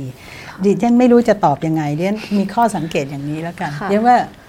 เอ่อเรียนว่าโดยส่วนตัวเรียนรู้สึกดีนะ ที่เอามาพูดกันค่ะหรือเรื่องความตายเรื่องซึมเศร้า เรื่องความระทมทุกข์ความปวดร้าวเรียนว่าอืมพูดกันนะดี เพราะการพูดในตัวมันเองอืมทำให้เราสามารถสัมพันธ์กับอารมณ์เศร้าอารมณ์ได้ในแง่มุมใหม่ค่ะเพราะภาษาไม่ใช่เป็นของเราคนเดียวค่ะพอเราพูดออกมาได้เนี่ยแปลว่ามันออกจากระบบเราได้อืมแล้วมันกลายเป็นพื้นที่ที่คนอื่นสามารถสื่อสาร และเปลี่ยนมุมมองหรือแชร์ประสบการณ์กับเราได้ค่ะเพราะฉะนั้นดิฉันคิดว่าการพูดได้เนี่ยดีนะคะแต่ว่ามีข้อสังเกตนิดนึงว่า ไม่รู้เข้าใจถูกป่ะดิฉันรู้สึกว่าโลกโซเชียลสำหรับคนรุ่นใหม่เนี่ยเป็นเพียงส่วนขยายหรือส่วนต่อของโลกส่วนตัวของเขาค่ะอ่าอ่าเขาไม่ได้เห็นโซเชียลมีเดียเป็นโซเชียลในความหมายโซเชียลอืมเป็นเพียง ส่วนตัวเขาที่ไปปรากฏในสื่อที่เรียกว่าโซเชียลอืมค่ะถ้าเรียนเข้าใจไม่ผิดคนรุ่นผู้ใหญ่หน่อย จะรู้สึกว่าโลกโซเชียลเป็นโลกนอกพื้นที่ส่วนตัวอืมค่ะถ้าเป็นเรื่องส่วนตัวจริง ๆ ไม่เอาขึ้นไลน์ไม่เอาขึ้นโซเชียลอืมแต่ะคนรุ่นใหม่เนี่ยดูเหมือนตรงกันข้าม ยิ่งส่วนตัวมากยิ่งต้องขึ้นโซเชียลหรือเปล่าค่ะไม่แน่ใจ ถ้าใช่เนี่ยมันแปลว่า สิ่งซึ่งเป็นเส้นกั้นบางๆ ระหว่างโลกส่วนตัวกับโลกข้างนอกส่วนตัวเนี่ยเส้นเนี้ยคนรุ่นเก่ากับคนรุ่นใหม่ เป็นคนละเส้นกันอย่างค่ะอย่างชัดเจนหรือเปล่าอืมนะค่ะอย่างคนรุ่นผู้ใหญ่หน่อยเนี่ยฉันคิดว่ากำแพงหรือผ้าแพรไหมที่บังโลกส่วนตัวเนี่ยสำหรับเขามันสำคัญมากอืม เพราะมันไม่ใช่ของที่ควรจะเปิดเผยค่ะเช่น เนื้อตัวร่างกายอืมคุณเห็นในหน้าหนังสือพิมพ์เนี่ยคุณเพิ่งอายุ 20 กว่าดิฉันก็อายุมากแล้ว สมัยก่อนผู้หญิงเอ่อไฮโซของไทยจะไม่ใส่เสื้อเปิดไหล่เปิดอกค่ะสมัยเนี้ยเหตุการณ์นี้เรียนคิดว่าไม่เกิน 10 ปีค่ะซึ่งมันมี prohibition บางอย่างที่ก้าวข้ามไปเรียนไม่ได้ว่าถูกผิดดีไม่ดี แต่เรียนตั้งเป็นข้อสังเกตว่า การเปิดเผยเนื้อตัวร่างกายในที่สาธารณะเนี่ยเป็นอีกขั้นหนึ่งของการแสดงตัวตนค่ะว่าฉันแสดงได้แล้วก็อืมไม่เห็นจะเป็นอะไรเลยอืมทำนองนั้น และพื้นที่เหล่านี้เอ่อในสมัยก่อนเนี่ยเรียนคิดว่ามันเป็นเซนส์ของมารยาทเซนส์ของเออความเหมาะสมใช่ไหมฮะซึ่งอันเนี้ยเปลี่ยนไปละอืมเอ่อไม่รู้พวกคุณสังเกตหรือเปล่าเรียนชอบสังเกตเขาโฆษณาซาลาเปาเนี่ยค่ะ สมัยก่อนเนี่ยเวลาเขาโฆษณาซาลาเปาเนี่ยไม่มีใครแบะไส้ให้ดูนะอืมเดี๋ยวนี้ไม่ได้นะคะ ต้องต้องแปะเห็นไส้ต้องเห็นไส้ เพราะว่าไม่มีใครไว้ใจอะไรที่ไม่เห็นอืมนะของที่เห็นเท่านั้นที่จะจริงอืมทีนี้เอ่อก็ทำให้เรียนรู้สึกว่าการเปิดเผยถึงจะถูกต้องอืมสิ่งที่ปิดปิดๆเนี่ยมันกลายเป็นการเชื่อมโยงไปกับคอร์รัปชัน อ๋อโอเค คือความไม่ไม่โปร่งใสโปร่งใสซะงั้นอ่าค่ะอ่ามันมันกลายเป็นคล้ายๆคำที่อยู่ในพื้นที่หนึ่ง ซึ่งเป็นปัญหาทางทางคอร์รัปชันทางการเมืองทางสังคมค่ะมันกลับมามีอิทธิพลต่ออีกพื้นที่หนึ่ง ซึ่งเป็นเรื่องเนื้อตัวร่างกายและความรู้สึกส่วนตัวอืมแล้วสิ่งที่ไม่เปิดเผยกลายเป็นไม่ดีไม่ถูกต้องมีความผิดที่ต้องปิดบัง เราต้องโปร่งใสทุกเรื่องค่ะฉันรู้สึกอย่างนี้ฉันก็ต้องแสดงอย่างนี้อืมซึ่ง เรียนก็เคยเรียนก็ตกใจนะที่ที่ที่มหาวิทยาลัยแห่งหนึ่ง ก็เคยนั่งอยู่ในที่ประชุมแล้วอาจารย์สองคนรุ่นก็อายุมากกว่าคุณนะ แต่เขาก็ทะเลาะกันต่อหน้านิสิตอืมซึ่งเรียนก็ตกใจมากทะเลาะกันไม่ว่าอย่ามาทะเลาะกันต่อหน้านิสิตสำหรับดิฉันเนี่ยรู้สึกค่ะเฮ้ยทำไมทำแบบนี้เขารู้สึกว่าเราต้องเปิดเผยอืมเรามีข้อขัดแย้ง ก็ให้นิสิตรับรู้ด้วยสิแบบเนี้ยอืมอันนี้คือ สำหรับดิฉันลำบากใจมากจะทำยังไงดีจะจะห้ามเขาก็กระไรจะออกไปจากห้องจะเอานิสิตออกดิโอ้โห เป็นภาวะที่กระอักกระอ่วนมากอืมแล้วดิฉันก็เรียลไลซ์ว่า โอ้ความเป็นเส้นแบ่งว่าอะไรควรไม่ควรแค่ไหนตรงไหนเนี่ย มันเปลี่ยนไปเยอะมากอืมตรงนี้เดียนไม่ได้บอกว่าใครถูกใครผิดนะค่ะแต่ว่าเออเป็นเป็นเป็นประเด็นจริง ๆ ค่ะ ตั้งสมมติฐานอีกนิดค่ะอาค่ะจารย์ว่าเป็นไปได้ไหมคะว่าเอ่อ ในสังคมที่มันมีความมีช่องว่างอืมที่แตกต่างกันอืมของคนแต่ละรุ่นเนี่ยมันอืมยิ่งทำให้คนรุ่นใหม่รู้สึกว่า อาจจะต้องพูดเรื่องนี้ออกมามากขึ้น เพราะว่า เพราะว่าปัญหาจากความไม่เข้าใจกันระหว่างวัยหรือเออหรือไม่มีพื้นที่ในการพูดที่มันเป็นพื้นที่ปิดอะไรแบบเนี้ยค่ะอืมเรียนว่าพูดน่ะดี แต่วิธีพูดยังไงอ่าอืมค่ะบางครั้ง คือในไม่ใช่เฉพาะสังคมไทยนะบางทีมันไม่ใช่แค่เนื้อหาของสิ่งที่พูด แต่วิธีพูดค่ะ วิธีพูดบางอย่างเนี่ย สมมติน้ำเสียงก้าวร้าวท่าทีอืมหยาบคายค่ะผู้ใหญ่บางคน เธอพูดเนื้อหาถูกต้องแค่นั้นเขาก็รับไม่ได้อืมตรงกันข้าม ถ้าคุณพูดเก่งๆนะ เนื้อหา แรงมาก แต่คุณมีวิธีพูดดีๆ เผลอๆมันซึมเข้าไปในผู้ใหญ่บางคนได้ เพียงเพราะวิธีพูดค่ะเรียนคิดว่าคนรุ่นใหม่บางทีไอ้ทักษะในการเอ๊ะเนี่ยไปไปสอนให้เขาสอนให้เขาต่อแหลหรือเปล่า คงไม่ใช่นะ แต่หมายความว่าคล้ายๆวิธีสื่อสารในแต่ละกาลเทศะ แต่ละบุคคลแต่ละสถานที่อะไรเรียนคิดว่า ถ้าเขาเรียนความซับซ้อนของพวกเนี้ยเขาจะสื่อสารสิ่งที่เขาอยากจะพูดได้ดีกว่านี้อืมค่ะแต่บางทีเขาพูดเปรี้ยงออกไปแล้วบางเรื่องมันแรงเนี่ย บางที ก็จะบางกลุ่มเขาก็อาจจะรับไม่ได้ อาจจะต้องไม่ใช่เดาใจแต่ทำความเข้าใจคนที่เรากำลังพูดด้วยด้วยใช่ใช่แล้วเดี๋ยวฉันคิดว่าทั้งสองทั้งสองฝ่ายนะค่ะผู้ใหญ่บางคนก็รับฟังอะไรที่เปลี่ยนแปลกไปจากเดิมไม่ได้เลยอืมอีก อีกพวกหนึงก็ไม่เข้าใจวิธีสื่อสารเลยค่ะฉันคิดว่าทำยังไงให้ก็อันนี้ก็เป็นเรื่องที่ท้าทายมาก ๆ ในสังคมไทยปัจจุบันนะค่ะ อีกเรื่องสำที่สำคัญมากๆเลยค่ะ จะเกี่ยวข้องกับพฤติกรรมการเรียนรู้ของคนรุ่นใหม่ด้วย แล้วก็ชีวิตอย่างที่อาจารย์ได้พูดไว้ตลอดเลยนะคะ คือ นิยามความสำเร็จของคนยุคนี้ค่ะ ถ้าเหมือนที่อาจารย์บอกว่าอาจารย์ไม่เคยได้ยินคนรุ่นใหม่มาบอกว่าจะทำงานเดียว ไปจนเกษียณอีกแล้ว ขณะเดียวกันนี้ก็สังเกตว่าคนรุ่นใหม่อาจจะให้ความสำคัญกับงานที่ตรงกับตัวตนหรือว่าอืมสิ่งที่เขาต้องการอืมให้สำความสำคัญกับ passion อืมหรือว่าคนรุ่นใหม่อาจจะพร้อมย้ายงานบ่อยๆ หรืออมลาออกเพื่อไปอืมสำรวจโลกอืมอาจารย์มองเรื่องความสำเร็จตรงนี้ยังไงคะ แล้วถ้าคนรุ่นใหม่ในสังคมเรามองมีนิยามแบบเนี้ยค่ะ คนที่ทำหน้าที่ให้ความรู้หรือพาเขาไปสู่ความสำเร็จเนี่ยควรจะตอบรับกับเขายังไงดีอืมคำถามนี้น่าจะไปคุยกับฝ่ายบริหารของมหาวิทยาลัยทั้งหลายด้วยนะคะ ค่ะค่อนข้างสำคัญนี่ก็นั่งคิดเอ๊ะจะจะตอบคำถามยังไงส่วนเรื่องที่ทำงานเนี่ยไม่ไม่กล้าตอบนะเพราะเดี๋ยวมันจะยุ่งเอาแค่เรื่องมหาวิทยาลัยแล้วกัน ซึ่งค่ะเรียนคุ้นเคยอยู่ เอ่อเรียนคิดว่ามหาวิทยาลัยเนี่ยทำหน้าที่สำคัญสองอย่างค่ะอย่างที่หนึ่งเคยทำมาแล้วก็คือเป็นคลังสะสมความรู้คำอธิบายข้อมูลประสบการณ์ของมนุษยชาติ อันนี้มหาวิทยาลัยทำอยู่แล้วค่ะแต่อันที่สองเนี่ยอาจจะน้อยไปหรืออาจจะต้องสร้างสร้างระบบใหม่ขึ้นมานะเรียนคิดว่าเป็นการสำรวจเพื่อการค้นพบเอ่อคล้ายๆ exploration for discovery discovery อะไรค่ะเอ่อ มหาวิทยาลัยที่ผ่านมาเนี่ยทำหน้าที่คล้ายๆเอ่อแจกปริญญาเพื่อไปสมัครงาน พูดแบบไม่น่ารักนะพูดแบบน่ารักก็คือให้ความรู้ที่เขาจะได้ไปประกอบอาชีพนะค่ะทีนี้อืมแต่ว่าไอ้ไอ้ที่บอกให้หา discovery เพราะอะไร เพราะว่าถ้าคุณถูกว่าค่ะคนรุ่นใหม่เนี่ยเขาสนใจหา passion ของตัวเองที่เขาจะพัฒนาต่อไป แล้วเขานิยามความสำเร็จตามนั้นอืมมหาวิทยาลัยก็น่าจะช่วยหน้าที่ในการหา pas- ช่วยให้เขาค้นพบ passion เขาให้เจออืมค่ะไม่ใช่คนทุกคนจะเข้าใจ passion ของตัวเองทันที บางคนต้องอาศัยตัวช่วย คนค่ะส่วนใหญ่อาจจะต้องอาศัยตัวช่วยนะคะเอ่อทีนี้ไอ้ไอ้สิ่งที่ควรจะเอ่อมีอยู่เพื่อช่วยให้ค้นพบ passion เหล่านี้มีอะไรบ้าง ถ้าพูดแบบในแง่มหาวิทยาลัยนะ ก็คือต้องดูมรดกภูมิปัญญาโลก เพราะว่าคุณอยู่ในโลกที่ผ่าน post โลก post globalization นะเลยโลกาภิวัตน์แล้วคุณอยู่ในชุมชนบ้าน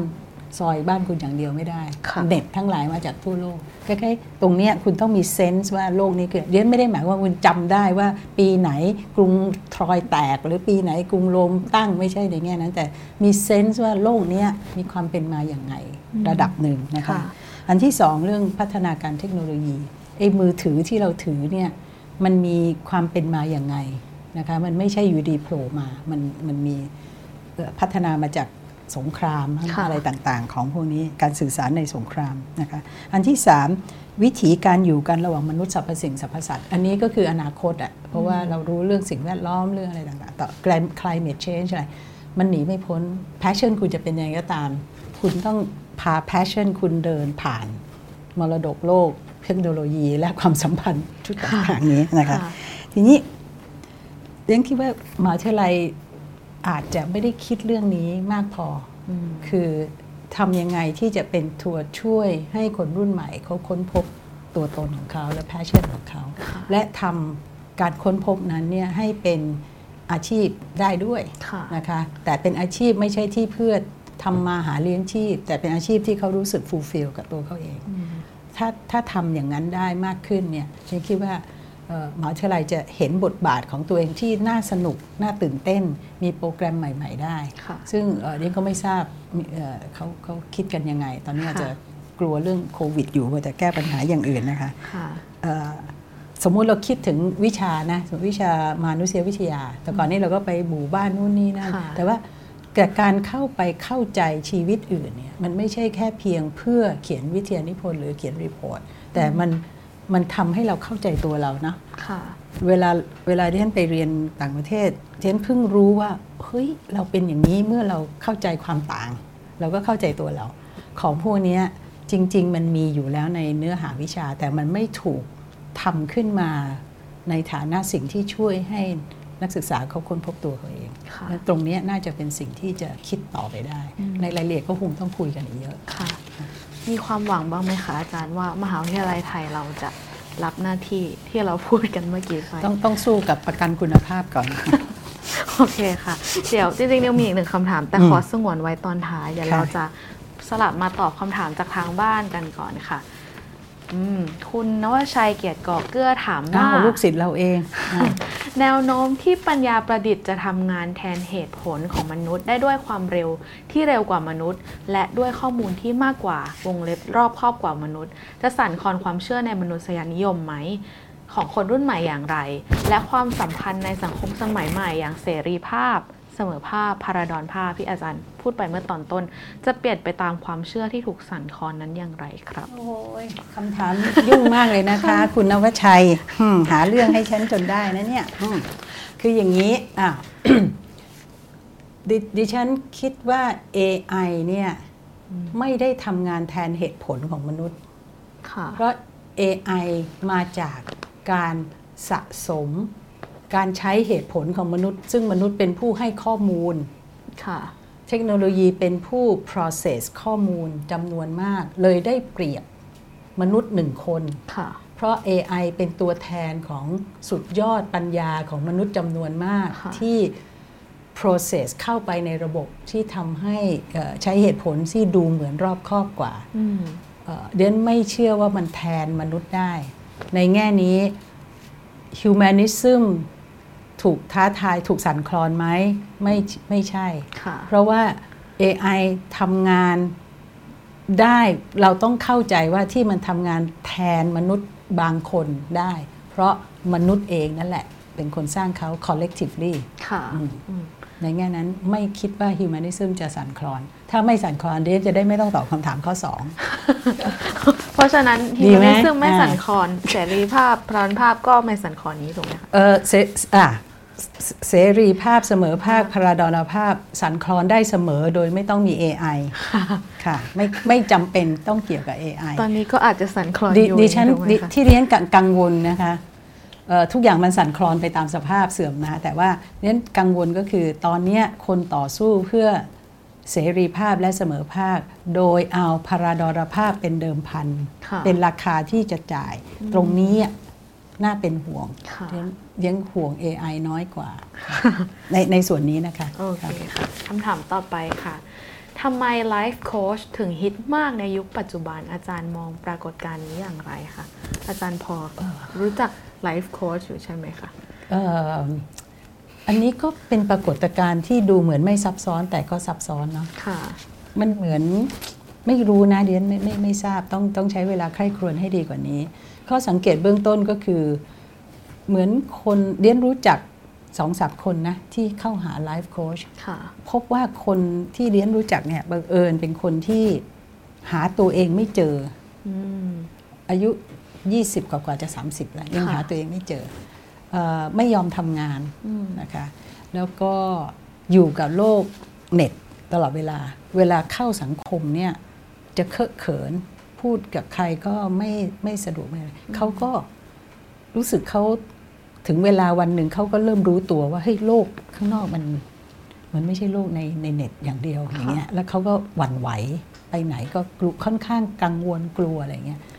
คนเนี้ยหาไลฟ์โค้ช อืมเรียนสงสัยว่าเงื่อนไขของความไม่ความไม่มั่นคงต่อชีวิตทางสังคมที่ซับซ้อนที่เพิ่งค้นพบ หลังจากอยู่กับเน็ตมานานเนี่ยค่ะนำไปสู่การหาไลฟ์โค้ชหรือเปล่าอืมไม่ทราบสงสัย แต่ว่าก็มีผู้ใหญ่จำนวนมากที่ไปไลฟ์โค้ชเหมือนกันนะคะอาจารย์อัเป็นหรือหาไปค่ะ ไปหาอะไรแบบนั้นผู้ใหญ่พวกนั้นอายุเท่าไหร่ ไม่แน่ใจแต่ว่าเท่าที่เห็นเห็นมามีคน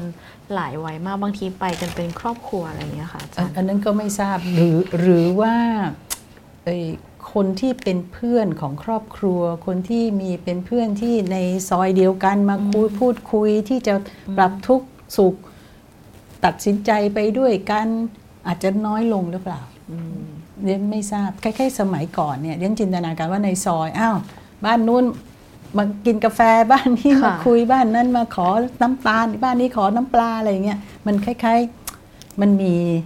ปฏิสัมพันธ์ เป็นกิจวัตรประจำวันที่ปรับทุกข์นิทากันลูกฉันอย่างงู้นลูกไอ้ฉันมันไม่ไปเรียนหนังสือ ลูกคนนั้นขี้เกียจเหมือนคล้าย ๆ มันมีที่ที่คนมาคุยด้วยได้ค่ะมาก ซึ่งน้อยลงอืมหรือเปล่าอืมแล้วก็เรียนไม่แน่ใจอย่างถ้าในสังคมอเมริกันไอ้ไลฟ์โค้ชนี่ไม่แน่ใจว่าเป็นยังไง แต่ว่าที่นู่นเนี่ยจะหานักจิตวิทยาเยอะมากอ่ามันไม่มีคนฟัง ไม่มีคนชี้นำค่ะน้อยลงหรือเปล่าค่ะไม่แน่ใจคำถามต่อไปค่ะอ่าจันจิลาคุณจันจิลาสม บัติพูลสิรินะคะ อาจารย์ถามว่า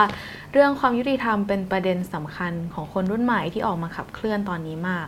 อาจารย์คิดว่าความเข้าใจเรื่องความยุติธรรมของคนรุ่นใหม่ตอนนี้เปลี่ยนไปจากเดิมไหมคะ ถ้าเปลี่ยนเนี่ยเปลี่ยนไปอย่างไรมีปอลอมาให้ชื่นใจด้วยค่ะปอลอคิดถึงอาจารย์ค่ะคุณจันจิลาคุณน่ะตอบคำถามนี้เองดีกว่าไหมอย่าให้ดิฉันตอบคำถามยากๆแบบนี้เลยดิฉันจะไปรู้ได้ยังไงว่าเขาเข้าใจความยุติธรรมว่ายังไง เนาะคุณจันจิลาค่ะขอตอบแบบนี้ค่ะ คิดถึงจันจิลาสัด้กวยนิดค่ะไหมคะอาจารย์คิดถึงจันจิลาด้วยค่ะ อาจารย์อาจารย์อธิบายสักนิดได้ไหมคะเรียนไม่เข้าไม่ไม่แน่ความใจยุติธรรมไม่แน่ใจว่าเอ่อมันอะคุณจันจิราขยายความหน่อยเรียนไม่แน่ใจว่าคุณชี้ไปที่ตรงไหน ถ้าเรียนไม่รู้ว่าคุณรีเฟอร์ไปตรงไหนเรียนตอบไม่ได้ค่ะ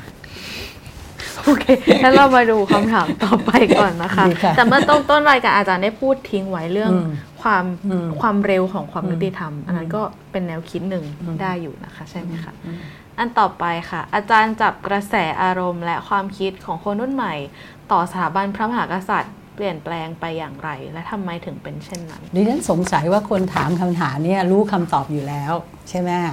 เอ่อเรียนเรียนคิดว่าสถาบันเนี่ยต้องมีทั้งเอ่อคล้ายๆส่วนที่เป็น institution กับส่วนที่เป็นบุคคล เมื่อเอ่อราชการเปลี่ยน ความรู้สึกก็เปลี่ยนก็ไม่แปลกอะไร เป็นอย่างค่ะนี้มาในตลอดประวัติศาสตร์ เพราะฉะนั้นก็ก็ไม่แปลกอะไรที่จะเปลี่ยนใช่ปะค่ะอืมเปลี่ยนบุคคลก็เปลี่ยนความรู้สึกใช่ต่อสถาบันใช่อืมค่ะ แต่คุณอยากบอกอะไรคุณก็บอกไปค่ะถ้าใช่ถ้าใช้แว่นตามนุษยศาสตร์มองปัญหาการเมืองไทยในปัจจุบัน มันช่วยให้เราเห็นอะไรในมุมใหม่ ๆ ที่นักวิเคราะห์การเมืองกระแสหลัก เช่นสื่อมวลชนนักวิชาการมักนึกไม่ถึงหรือมองไม่เห็นบ้างค่ะคำถามนี้ขอเวลาสักสามเดือนได้ไหมคือเรื่องใหญ่มากนะคะที่คุณถามเนี่ยเออเรื่องคิดคิดเร็วๆตอนนี้นะคะจริงเรื่องนี้เป็นเรื่องใหญ่ที่อยากจะคิดให้ดีกว่านี้ แต่ว่า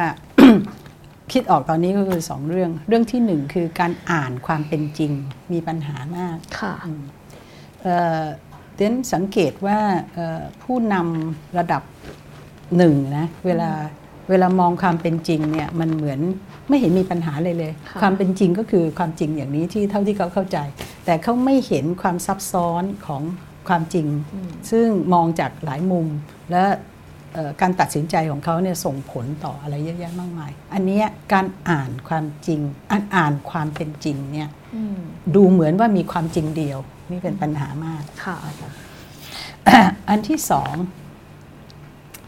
เอิ่มเอ่อเรียนรู้เรียนรู้สึกว่าเอ่อการบ่งบอกว่าอะไรเป็นความถูกต้อง ก็มีความ จริงมิติเดียวอืมและยังคิดว่ารัฐเป็นผู้บอกได้ค่ะในทุกมิติของชีวิตของพลเมืองและสังคมอืมอันนี้ก็เป็นปัญหามากค่ะเพราะว่าเอ่อรัฐก็อ้าวมีคุณธรรม 14 ประการมีคุณธรรม 8 ประการ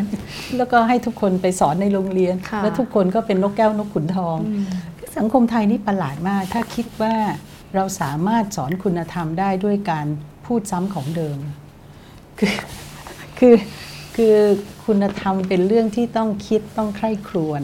ต้องวิพากษ์วิจารณ์ได้ค่ะต้องมีเสรีภาพที่จะคิดต่างอืมมันถึงจะแสวงหาสิ่งที่เป็นบรรทัดฐานร่วมกันนะคุณธรรมค่ะคือบรรทัดฐานร่วมกันว่าเห็นว่าดีงามค่ะตอนนี้มันเหมือนเป็นบรรทัดฐานของคนบางกลุ่มที่ยัดเยียดให้คนที่เหลืออืมแล้วก็ให้ท่องตามแล้วเชื่อว่าถ้าท่องตามแล้วบรรทัดฐานนี้จะเกิดมันก็ ตลกมหัศจรรย์เหมือนเวทมนต์เออมันตลกมหัศจรรย์มากเลยค่ะอันนี้ก็ก็เป็นสองเรื่อง แต่ว่ามันมีเรื่องอื่นอีกเยอะ ซึ่งต้องค่อยๆดู เพราะว่ามนุษยศาสตร์ก็มีหลายมิติเนาะค่ะอาค่ะจารย์เรื่องประวัติศาสตร์เรื่องอะไรอีกหลายอย่างอ๋ออีกเรื่องหนึ่งคือมันเหมือนเป็นสังคมที่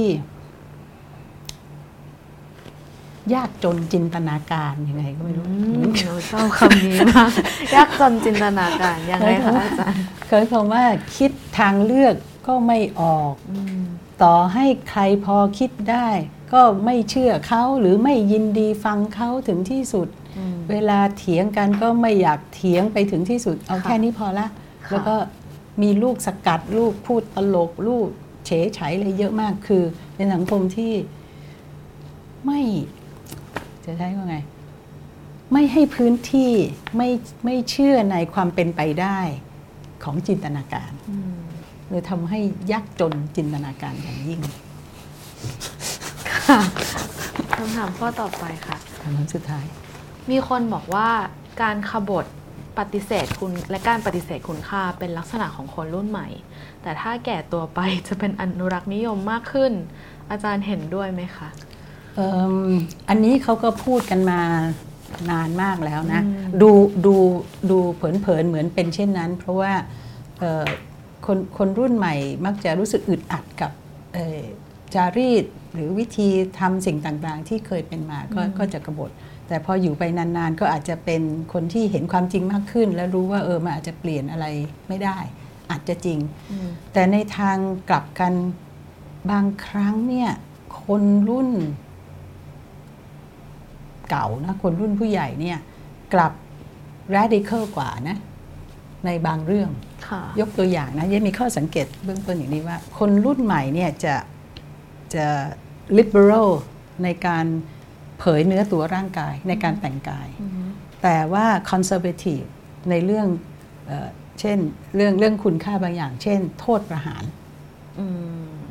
คนรุ่นใหม่จำนวนมากเรียนเคยลองเทสกับนักศึกษาอายุไม่ถึงค่ะ20 เห็นด้วยกับโทษประหารเยอะมากอืมแต่คนรุ่นผู้ใหญ่ กลับบอกเฮ้ยเราต้องต่อสู้โทษประหารนี่ไม่ใช่อำนาจรัฐไม่ใช่อำนาจรัฐที่เป็นผู้ตัดสิน คือในเรื่อง political values บางอย่างค่ะคนรุ่นเก่า liberal กว่าคนรุ่นใหม่อืมแต่ในเรื่องบางเรื่องคนรุ่นใหม่ progressive กว่าคนรุ่นเก่า ดังนั้นประโยคนี้ต้องถามว่าคุณค่าอะไรด้วย ไม่ใช่แค่เอ่อประโยคทั่วไปว่าค่ะคนรุ่นใหม่ขบฏคนรุ่นเก่าอนุรักษ์อืมต้องถามว่า คุณค่าในเรื่องไหนด้วย บางค่ะทีมันไม่ไม่เนียนขนาดนั้นอืมอาจจะชิปไปชิปมาพอเปลี่ยนประเด็นนี้ถูกไหมใช่ค่ะค่ะคำถามสุดท้าย การหาตัวเองไม่เจอดูจะเป็นปัญหาร่วมกันของหลาย ๆ คน อาจารย์มีคำแนะนำไหมอะไรคือการหาตัวเองให้เจอและจะหาตัวเองให้เจอได้อย่างไรอืมอืมค่ะ การหาตัวเองให้เจอได้อย่างไรยากกว่า ยากนะ เพราะว่าแต่ละคนคงมีวิธีไม่เหมือนกันค่ะนะคะ แต่การหาตัวเองเจอคืออะไรอืมเออเนี่ยคำถามนี้ดีมากเดียนไม่รู้จะตอบแทนคนอื่นได้หรือเปล่า แต่ว่าตัวดิฉันโชคดีนะคะเดียนหาตัวเองเจอตั้งแต่อายุประมาณ 12 13ค่ะไม่รู้ทำไมคือเดียนอ่านเชอร์ล็อกโฮมส์ค่ะอ่านแล้วก็ โอ้โห มีอย่างนี้ด้วยเหรอ มีศาสตร์แห่งการอนุมานมีนู่นมีนี่เดียนก็ชอบเชอร์ล็อกโฮมส์มาก เสร็จแล้ว ก็บังเอิญโชคดีเรียนหนังสือดีก็ได้ไปเข้าคณะอักษรศาสตร์จุฬาก็ได้เรียนวิชาปรัชญาทั่วไป แล้วอาจารย์ก็สอนเรื่องโลกของแบบของเพลโตเดคาร์ตฉันค่ะฉันคิดฉันจึงดำรงอยู่โอ้โห ในหัวนี่มันสว่างวาบเลยนะคะโหใช่แล้วนี่คือสิ่งที่ฉันอยากจะคิดนี่คือสิ่งที่ฉันอยากจะทำไปช่วยชีวิตค่ะในห้องเรียนนั่นเอง ก็ถ้าคุณเจอประสบการณ์แบบนั้นนะค่ะคล้ายๆ ในใจสว่างวาบในหัวสว่างวาบแล้วรู้สึกเลยว่า โอ้โหฉันสามารถอยู่กับสิ่งนี้ไปตลอดชีวิตนั่นแหละหาตัวตนเจออเรียนโชคดีมากที่หาตัวตนเจอตั้งแต่เป็นวัยรุ่น แต่ถ้าเป็นเป็นกรณีของอาจารย์เนี่ยแปลว่าอาจารย์อาจจะยังไม่ได้เริ่มถามด้วยซ้ำแต่มันมาวิ่งเข้ามาเองเนี่ยเหรอค่ะอะคำถามไม่ได้ถามว่าฉันต้องการอะไร แต่เป็นการถามว่า ความยุติธรรมมันมีด้วยเหรอในโลกนี้ ความจริงมันคืออะไรกันแน่ มันไม่น่าจะจริงเฉพาะเท่าที่เห็น แต่เดียนไม่รู้ว่าคำถามพวกนี้เขาเรียกว่าปรัชญาอ๋อมารู้ต่อเมื่อเริ่มอ่านหนังสือปรัชญาถึงรู้ว่าอ๋อไอ้ประมวลคำถามที่เราถามตั้งแต่ตั้งแต่จำความได้อะค่ะตั้งแต่สิบขวบอะไรพวกเนี้ยอืมฉันก็นั่งสงสัยความยุติธรรมมันมีด้วยเวลาเห็นคนขับรถแล้วก็ เบียดกันหรือว่าคนแกล้งกันเอ๊ะมันยุติไม่ยุติธรรมเลย หรือว่าความจริงเนี่ยก็เห็นเอ๊ะคนนี้มันพูดอย่างมันทำอีกอย่างไอ้สิ่งที่เราเห็นมันจริงได้หรือเปล่าแล้วก็ค่ะเชอร์ล็อกโฮมส์ก็ช่วยในการสังเกตว่าเราจะมองจากสิ่งหนึ่งไปสู่อีกสิ่งหนึ่งได้ยังไง สิ่งที่เห็นพาไปสู่สิ่งที่ไม่เห็นได้ยังไงค่ะของพวกเนี้ยมันอยู่ในหัวเราตลอดอืมเพราะฉะนั้นเรียนไม่ได้ถามว่าเรียนหาตัวเอง แต่ว่าเรียนมีคำถามพวกนี้ แล้วพอคำถามพวกนี้ถูกประมวลเป็นเรียนที่เรียกว่าวิชาที่ว่าปรัชญา อืมเรียนก็เลยทราบว่า อ๋อ นี่แหละคือตัวตนของเราอืมสรุปแล้วคือการหาตัวเองเจอสำหรับอาจารย์คือไอภาวะที่มัน เนี่ยแหละ มันอย่างเงี้ยใช่ไหมคะคุณเคยดูการ์ตูนไหมน่ะ รูปการ์ตูนอะที่เวลาเขาคิดอะไรออกเป็นปิ๊ดงวงไฟใช่ไหมสว่างอ่าปิ๊งนั่นแหละใช่เลยแบบซึ่งนั้นวิธีของแต่ละคนก็อาจจะไม่เหมือนกัน ใช่นะความขึ้นอยู่กับโชคด้วยบางทีเอ่อเดียนพอดีโชคดีพี่ชายเป็นคน แนะนำให้อ่านเชลโฮมอะไรเงี้ยก็ค่ะมันเป็นตัวช่วยบังเอิญสิ่งแวดล้อมช่วยด้วยค่ะ ก็ก็คุยกับคุณดิวนิวบ่อยๆ ดูรายการวันโอวันบ่อยๆ อาจจะช่วยหาตัวเองได้เจอได้เร็วขึ้นนะคะมีคำถามมาอีกมาขออีกค่ะ การต่อสู้ระหว่างระบบคุณค่าของฝ่ายซ้าย และฝ่ายขวาในสังคมไทย เปลี่ยนแปลงไปอย่างไรในวิกฤตการเมือง 15 ปีที่ผ่านมา โอ้ยไปถามพวกรัฐศาสตร์เธอะอย่าถามดิฉันเลยคุณไอ้ค่าคำถามที่ของดิฉันต้องฝ่ายตอบซ้ายคืนนี้มันก็ยากเย็นแสนเข็นเยอะแยะไปหมดแล้วเปลี่ยนได้ไหมโอ้ยไปถามพวกรัฐศาสตร์แล้วแล้วแล้วพออธิบายแต่แต่เล็กๆได้ไหมคะอาจารย์ว่า คุณค่าฝ่ายซ้ายอาจารย์คิดว่า คืออะไร คุณค่าฝ่ายขวาไม่รู้จริงๆอะคุณค่าฝ่ายซ้ายคืออะไร คุณค่าฝ่ายขวาคืออะไร ไม่ไม่รู้ ไม่รู้ว่าเขาชี้บุ่งสู่คุณค่าไหน ใครคือซ้ายใครคุณคือขวาคุณค่าของตรคนี้วามเป็น liberal เป็นเสรีนิยม กับคุณค่าของอนุรักษ์นิยมอะไรคะคือตอนนี้ในสังคมไทยมีคำว่าคำคำความเหลื่อมล้ำใช่ไหมอืมความเหลื่อมล้ำนี่เป็นของฝ่ายไหนอะโอเค หนูถ้าเป็นหนูก็จะตอบว่าของทุกฝ่ายใช่ไหมคะ แล้วก็จะเข้าแก๊ปอาจารย์พอดีเลยว่าอาจารย์ไม่รู้จะตอบอย่างไรถูกไหมคะ โอเคค่ะ ถามอะไรที่ตอบง่ายๆหน่อยดีแหมอาจารย์ไม่เห็นใจเราเลย เธอคนคนคนคัดคำถามอะเห็นใจเราหน่อยดี อาจารย์มองม็อบคนรุ่นใหม่ แล้วพบเห็นข้อสังเกต ด้านการเมืองเชิงวัฒนธรรมอะไรที่น่าสนใจบ้างคะโอ้เขาเก่งมากนะเออในทางวัฒนธรรมเขาเก่งมากอาใช้จารย์ใช้ทุกสิ่งทุกอย่างในโลกนี้ อืมอาจารย์เห็นอะไรพิธีกรรมบ้างคะที่อาจารย์ถูกอาจจะแบบเห็นแล้ว เออ ก็ที่เขาแรกๆเขาเรียกอะไรนะ พฤติกรรมเชิงสัญลักษณ์อะไรอะเขาเก่งนะค่ะอืมปักหมุดอะไร เอาพรามมาอืมอะไรต่างๆ เออ เก่งมีอะไรที่อาจารย์ไม่เก็ตบ้างไหมคะอย่างเช่น ไม่เก็ตหมายตัวถึงย่อที่เขาใช้กันหรือว่าตัวย่อตรงไหน สำนวน ตัวย่ออย่าส่วนงไหนเช่นมีช่วงหนึ่งคำพิษคือพอนงรอจตกมอย่างอ๋เงี้ยอค่ะอาจารย์รู้พอรู้ไหมคะอะไรแบบนี้แหมไม่รู้หรอกก็ไม่ได้มัวแต่ดูซีรีส์แต่หนูขอเล่าว่าอาจารย์รู้โอเคแต่ดูซีรีส์ค่ะค่ะ มาถึงคำถามสำคัญของหนูเองที่เตรียมไว้ที่อยากถามอาจารย์ที่สุดเลยคืออืมในบรรดาเรื่องคุณค่าและตัวตนคนรุ่นใหม่ที่เราคุยกันไปเนี่ยค่ะ ยิ่งในช่วงเนี้ยค่ะเราจะเห็นว่ามันมีความขัดแย้งกันของคนต่างวัยมากขึ้นในในแทบทุกบริบทเล็กและใหญ่เลยค่ะอย่างเช่น ในสังคมเนี่ยการที่คนรุ่นใหม่ออกมาเรียกร้อง การเปลี่ยนแปลงหรือประชาธิปไตยก็อาจจะถูกผู้ใหญ่ที่ในแง่รัฐบาลบอกว่า คนพวกนี้มันก็เด็กจะฟังเรื่องการเมืองจากเด็กพวกนี้จริงๆหรือ หรือในแง่ครอบครัวค่ะ ก็มีความขัดแย้งกันเยอะมาก เช่น พ่อแม่อาจจะไม่เข้าใจที่ลูกไปมอบหรือทำไมลูกให้คุณค่ากับเรื่องที่ไม่เหมือนกับเขานำไปสู่ความขัดแย้งที่รุนแรงหลายระดับเลยค่ะ อาจารย์คิดว่าในสถานการณ์นี้ค่ะ เราจะหาพื้นที่ตรงกลางเพื่อทำความเข้าใจกันอย่างไรดีค่ะ ไม่ไม่มีคำถามที่ง่ายกว่านี้หน่อยแบบอืมเออดิดิฉันจะจะจะเลี่ยงนะดิฉันจะไม่ตอบคำถามนี้ว่าเออไม่ตอบคำถามเชิงเนื้อหา ว่าคนสองรุ่นนี้เห็นโลกต่างกันยังไงค่ะจะเปิดพื้นที่ยังไงดิฉันคิดว่าเอ่อรายการวันเนี้ยเป็นความพยายามที่จะเปิดพื้นที่อันหนึ่งแล้วก็ค่ะดิฉันเชื่อว่ามีมีงานมีกิจกรรมเยอะมากที่พยายามเปิดอยู่สำเร็จบ้างไม่สำเร็จบ้างแต่ดิฉันเห็น เอ่อเห็นการเห็นความหวังนะในในจุดประกายเล็ก ๆ ทั้งหมดที่เกิดขึ้นเยอะแยะมากมายค่ะแต่ที่ฉันอยากจะตอบเชิงวิธีการว่าเอ่อเราจะทะเลาะกันอย่างสุภาพได้ยังไงอ่าทีนี้ถ้าพูดเรื่องนี้ขึ้นมาก็ต้องขออภัยนะคะ ต้องโค้ดท่านขงจื้อของเรานะคะค่ะซึ่งบังเอิญเขาเสนอแนะวิธีนี้เมื่อ 2,000 กว่าปีมาแล้วไม่น่าเชื่อนะฉันอยากจะนำเสนอพวกเราแล้วลองดูพวกเราคิดว่ามันเชยหรือเปล่านะคะ ขงจื้อเนี่ยเขาพูดเรื่องนี้นะ ว่าเวลาพ่อแม่ไม่เห็นด้วยกับลูกหรือว่าลูกลูกหลานทะเลาะเขาไม่ได้ใช้คำว่าทะเลาะค่ะเขาคือเห็นชัดว่าความขัดแย้งกัน เขาเสนอ4ขั้นตอนนะขั้นตอนที่1เขาบอกว่าให้ทัดทานอย่างสุภาพ ทัดทานอย่างคือให้ลูกเนี่ยเอ่อเอ่อดิฉันอ่านบทนี้ว่าอย่างนี้นะคะว่าคงจื้อกำลังบอกว่าทะเลาะได้ ถ้าพูดภาษาศตวรรษที่ 21 ทะเลาะได้ค่ะเขาเขาไม่มีคำแบบนี้แต่เขาพูดว่าทัดทานอย่างสุดคือหนึ่งทะเลาะได้สองควรทะเลาะสาม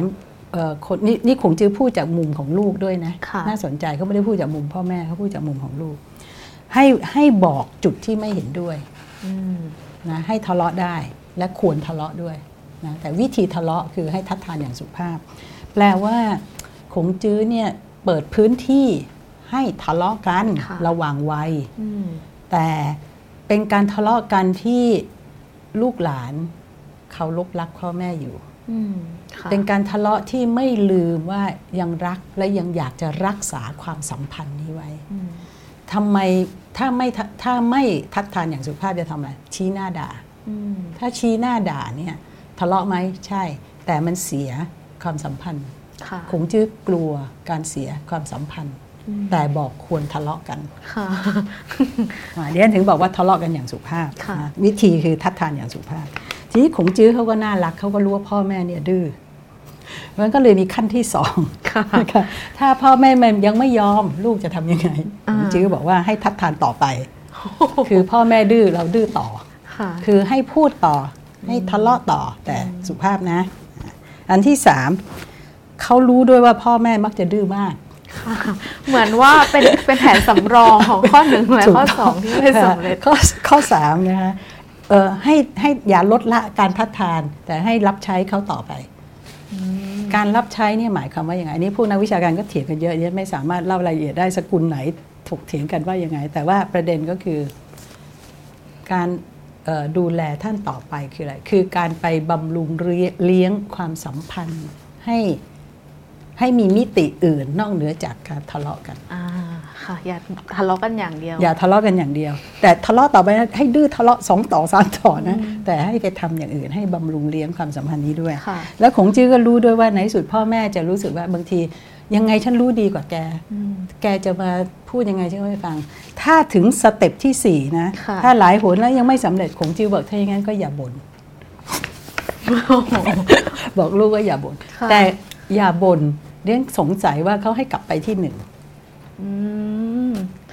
โอเคอ่าก็คือทำต่อไปทำแต่ต่ออย่าไปบ่นอดทน แต่คำถามยังคิดว่าที่ท้าทายคนรุ่นใหม่ก็คือ เวลาเราทะเลาะกับเขาเนี่ยเราเพราะเราเราเราให้คุณค่าแก่การรักษาความสัมพันธ์นั้นพอหรือเปล่าอืมถ้ามันไม่พอความเห็นเราสำคัญกว่าค่ะเหตุผลเราสำคัญกว่า ความเห็นเราถูกต้องกว่า เราพร้อมที่จะทิ้งความสัมพันธ์หรือความสัมพันธ์แตกสลายหรือเปล่าอืมนี่คือคำถามที่คนรุ่นใหม่ต้องตอบค่ะถ้าคุณคิดว่าความสัมพันธ์อันนั้นไม่มีคุณค่าพอแต่การรักษาไว้ ก็เป็นไปได้ง่ายที่มันจะแตกสลายได้ค่ะเพราะคุณอยากจะเชื่อในเหตุผลของคุณว่าดีกว่า ซึ่งอาจจะถูกก็ได้นะ ความสำคัญไม่ใช่ว่าใครถูกใครผิด แต่ความสำคัญอยู่ที่ว่า เราตัดสินใจจัดลำดับคุณค่า ความสัมพันธ์ของเรากับคนที่เราทะเลาะด้วยอืมตรงนี้เรียกว่าเป็นโจทย์ที่ท้าทายคนรุ่นใหม่ค่ะและขงจื้อก็อุตส่าห์ให้มาถึง4สเต็ปท้า ยังจะทายใช้ได้อย่างหรือเปล่าไม่ทราบนะถ้าคะทานอย่างสุภาพถ้าทานต่อไปใช่ไหมคะถ้าทานแต่ให้มีความสัมพันธ์มิติอื่นด้วย แล้วก็สุดท้ายอย่าบ่นหรือว่ากลับไปดูที่ข้อหนึ่งมาอีกรอบหนึ่งค่ะวันนี้เขายังไม่ยอมให้เราไปจากกันค่ะอาจารย์ มีคนอยากจะถามอาจารย์เยอะมากเลยสามคำถามค่ะคุณการเวกระวีสองแสนสามถามว่าในโลกทุนนิยมนั้น มนุษย์มีเจตจำนงเสรีมากขึ้นหรือไม่และอย่างไรคะอ่าคำถามนี้ดีมากค่ะเอ่อ ที่ท่านสงสัยว่าเจตจำนงเสรีไม่ไม่น่าจะมีมากขึ้นเมื่อทุนนิยมเข้มแข็งและครอบคลุมชีวิตเรามากถึงขนาดนี้อืมอืมทั้งทั้งที่ทุนนิยมอ้างว่าทุนนิยมให้เสรีภาพในการเลือกแก่เราค่ะแต่สิ่งที่เราเลือกได้ถูกจำกัดโดยทุนนิยมอืมดังนั้นเจตจำนงเสรีเราไม่น่าจะมากขึ้นค่ะตามทุนนิยมที่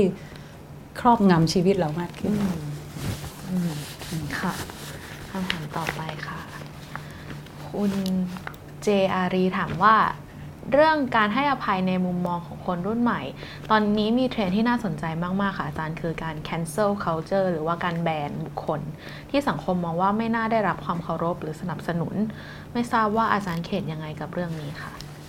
เดนไม่ไม่ไม่ค่อยแน่ใจว่าคืออะไรนะคะอันเนี้ยค่ะแต่ว่าถ้าเท่าที่เท่าที่ได้ความหมายจากสิ่งที่คุณเขียนมาเดียคิดว่าอันนี้ไม่น่าไม่น่าจะดี เพราะว่า เพราะว่าการตัดสินคนอืมมันเดนเดนมีข้อสังเกตโดยทั่วไปเอางี้แล้วกันเดนรู้สึกว่าสิ่งที่เราขาดตอนนี้คือเอ่ออะไรเดนเรียกว่าว่า epistemic generosity ค่ะ คือการมีใจ ใจกว้างโอบอ้อมอารีอืมทางยานวิทยาค่ะหมายความว่าอะไร หมายความว่าสมมติเราเห็นคนคนหนึ่งทำตัวทุเรศอืมทำตัวน่ารังเกียจอืมหรือพูดอย่างทำอย่าง เดี๋ยวนี้มันมีเน็ตไปจับจ้องคนที่เอ่อต่อสู้เพื่อเออสิ่งแวดล้อมแล้วไปถือถุงพลาสติก เสร็จแล้วก็ไปด่าด่าด่าด่าแล้วเขาก็โหคือเรียนรู้สึกว่าอันเนี้ยไม่มี epistemic generosity อืมการแบนเนี่ยเป็นอาการของการไม่มีเอ่อ ความใจกว้างทางยานวิทยาหรือเปล่า หนูขออธิบายไม่ทเพิ่รามบเติม ไม่ทราบว่าเข้าใจถูกหรือเปล่า ช่วงหลังๆนี้มันจะมีการเอ่ออาจจะเรียกว่าไปแบนแบนคนสำคัญหรือว่าสินค้าหรือกระทั่งสื่อด้วยกันอืมอืมโดยที่ดูจากว่า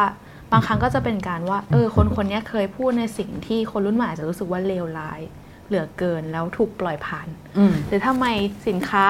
เหล่านี้สนับสนุน โครงการที่ผิดแต่ว่ายังอยู่ในสังคมอีก ก็เลยรู้สึกว่าจะต้องออกมาส่งเสียงบางอย่าง ซึ่งการแบนนี้มักจะเกิดขึ้นในเอ่อเป็นกระแสเป็นเทรนด์ในโซเชียลมีเดียเพื่อบอกต่อกันอะไรอย่างเงี้ยค่ะอาจารย์อืมโดยโดยความรู้สึกทันทีเนาะอืมยังไม่ได้คิดดีๆเนี่ยค่ะรู้สึกว่าไม่ค่อยไม่ค่อยสบายใจอืมเพราะว่ามันมันเหมือนการตัดขาดและเป็นการค่ะประณามดิฉันไม่ค่อยเชื่อ การต่อต้านขัดขืนโดยการประนามอืมเอาอย่างนั้นละกันอืมอืมอืมดิฉันคิดว่าเราเราสามารถบอกได้ว่าเออมีปัญหาอย่างนี้อย่างนี้นะค่ะเอาข้อมูลมาเคาน์เตอร์อืมอะไรต่างๆเราน่าจะมีวิธีหลายวิธีเดินรู้สึกว่าวิธีแบนวิธีมันเหมือนไปเหยียบเขาไปทำลายเขาไปอืมผลักเขาออกอือะมซึ่ง โดยโดยโดยความรู้สึกส่วนตัวแล้วค่ะไม่รู้สึกไม่ไม่ healthy ค่ะน่าจะมีวิธีอื่นหรือหเปมายลหมายถึงการ point การกระทำของเขามาถกกันยังเป็นเรื่องสำคัญ แต่ว่าการใช่ไปผลักเขาออกเนี่ยใช่อืมเดียนรู้สึกไม่ไม่ดีวิค่ะวิสิ่งสิ่งหนึ่งที่มนุษย์เอ่อทนได้ยากยิ่งก็คือการถูกผลักออกค่ะแล้วเขาก็จะยิ่งรู้สึกต่อต้านขัดขืน เขาก็จะโกรธเขาจะมี resentment อืมแล้วเขาจะเรียนรู้ไหมอืมไม่ทราบค่ะ คำถามสุดท้ายค่ะ เอ๊ะสุดท้ายหลายรอบแล้วเนี่ย อยากให้อาจารย์แนะนำซีรีส์หน่อยค่ะ โอ้โหตายมีเวลาเท่าไหร่แล้วจ๊ะซีรีส์ที่อาจารย์มองว่าต้องติดตามให้ได้เลยในโอ้ช่วงนี้อะเอาชาติไหนดีล่ะ อืมอ่าเอาอย่างนี้แล้วกันตอนเนี้ยที่ที่ดูอยู่แล้วรู้สึกชื่นชอบเอาสองเรื่องแล้วกันเนาะค่ะแต่ว่าไม่ไม่ได้ใหม่มากนะเดียนไม่ได้เป็นประเภทต้องดูใหม่ทันที แต่ว่าชอบกลับไปดูสองรอบสามรอบแล้วนั่งคิดนั่งอะไร เอ่อเรื่องที่ที่ที่คิดว่าเอ่อชอบมาก ๆ ก็คือเรื่องเอสามภพสามชาติป่าท้อสิบลี้นะคะค่ะเอ่อมันให้มันให้บทเรียนเกี่ยวกับความรักที่เจ็บปวดอืมแล้วก็น่ารัก แล้วก็เอ่อมีเป็นบทเรียนที่ที่ที่ดีมากๆ จะดูมันแบบเพลินๆเพลงแต่งเพลงหล่อนางเอกสวย เดินอยู่ที่กุ้ยหลินวิวงามอะไร เพลงเพราะคือจะดูแบบ เพลินๆก็ได้จะดูค่ะตั้งใจดูก็ได้ แต่ถ้ายินดีเรียนก็ยินดีคุยด้วยนะเรื่องนี้เรียนชอบมาก ก็ถ้าใครสนใจเรื่องความรักก็ไปดูเรื่องนี้ค่ะอีกเรื่องหนึ่งที่เอ่อเพิ่งดูจบไปก็คือเอ่อของเกาหลีนะ Six Six Flying Dragons ค่ะไม่ทราบมีใครดูป่ะ ไม่ได้ดูเอ่ค่ะออาก็จารย์ก็หลายปีแล้วเหมือนกัน แต่คือเป็นช่วง จุดจุดวาระสุดท้ายของราชวงศ์โคริลค่ะต่อราชวงศ์โชซอนอืมโชซอนนี่คือประมาณศตวรรษที่ 13 ปลายต้น 14 ก็คือก่อนโคลัมบัสค้นพบอเมริกานะค่ะช่วงนั้นเป็นจุดเริ่มต้นของเออที่เขามีตัวอักขระเกาหลีที่ใช้ปัจจุบันนะคะก็โอ้โหสนุกมากถ้าใครชอบแบบอะไรอะ กลเม็ดเด็ดพรายทางการเมืองการต่อสู้กัน แล้วก็เอ่อเกาหลีเนี่ยเขาเขาดีมากนะเขาเขาพัฒนาบุคลิกและ argument ของคนตัวละครเนี่ยที่ที่แฟร์มาก ๆ คนที่เป็นวีรบุรุษวีรชนในเรื่องก็ไม่ใช่ว่าจะดีเลิศประเสริฐสีนะเขามีความเลวร้ายความน่ากลัวเลยนะเขาก็แผ่ให้เห็นแล้วก็ดูวิธีการขยขยับเคลื่อนของประวัติศาสตร์กับกับคนค่ะน่าสนใจมาก ๆ นะคะ ก็ขอเอ๊ะเขาเรา เขาไม่ว่าเราใช่ไหมเราไม่เราว่าเอ่ยชื่อแบบนี้ โอเคค่ะ ก็แนะนำสองเรื่องแค่นี้ก่อนโอค่ะ เคค่ะ ก็ไปหาดูตามอาจารย์สุวรรณาได้นะคะ แล้วก็วันนี้เราได้คุยกันถึงเรื่องอารมณ์แล้วก็เป็นอย่างที่อาจารย์สุวรรณาบอกจริง ๆ ด้วยว่า อารมณ์ตัวตนที่เราพูดถึงเนี่ยมันทำให้เราได้เรียนรู้อะไรหลายอย่างมาก ตลอดชั่วโมงครึ่งในวันนี้นะคะ ก็ต้องขอบคุณอาจารย์สุวรรณามากๆค่ะ แล้วก็สัปดาห์หน้าจะ วันวันจะเป็นอะไรก็ติดตามได้ทางเพจดิวันวันเวิลด์นะคะ วันนี้นิวกับอาจารย์สวรรณาต้องลาไปก่อนค่ะ สวัสดีค่ะ สวัสดี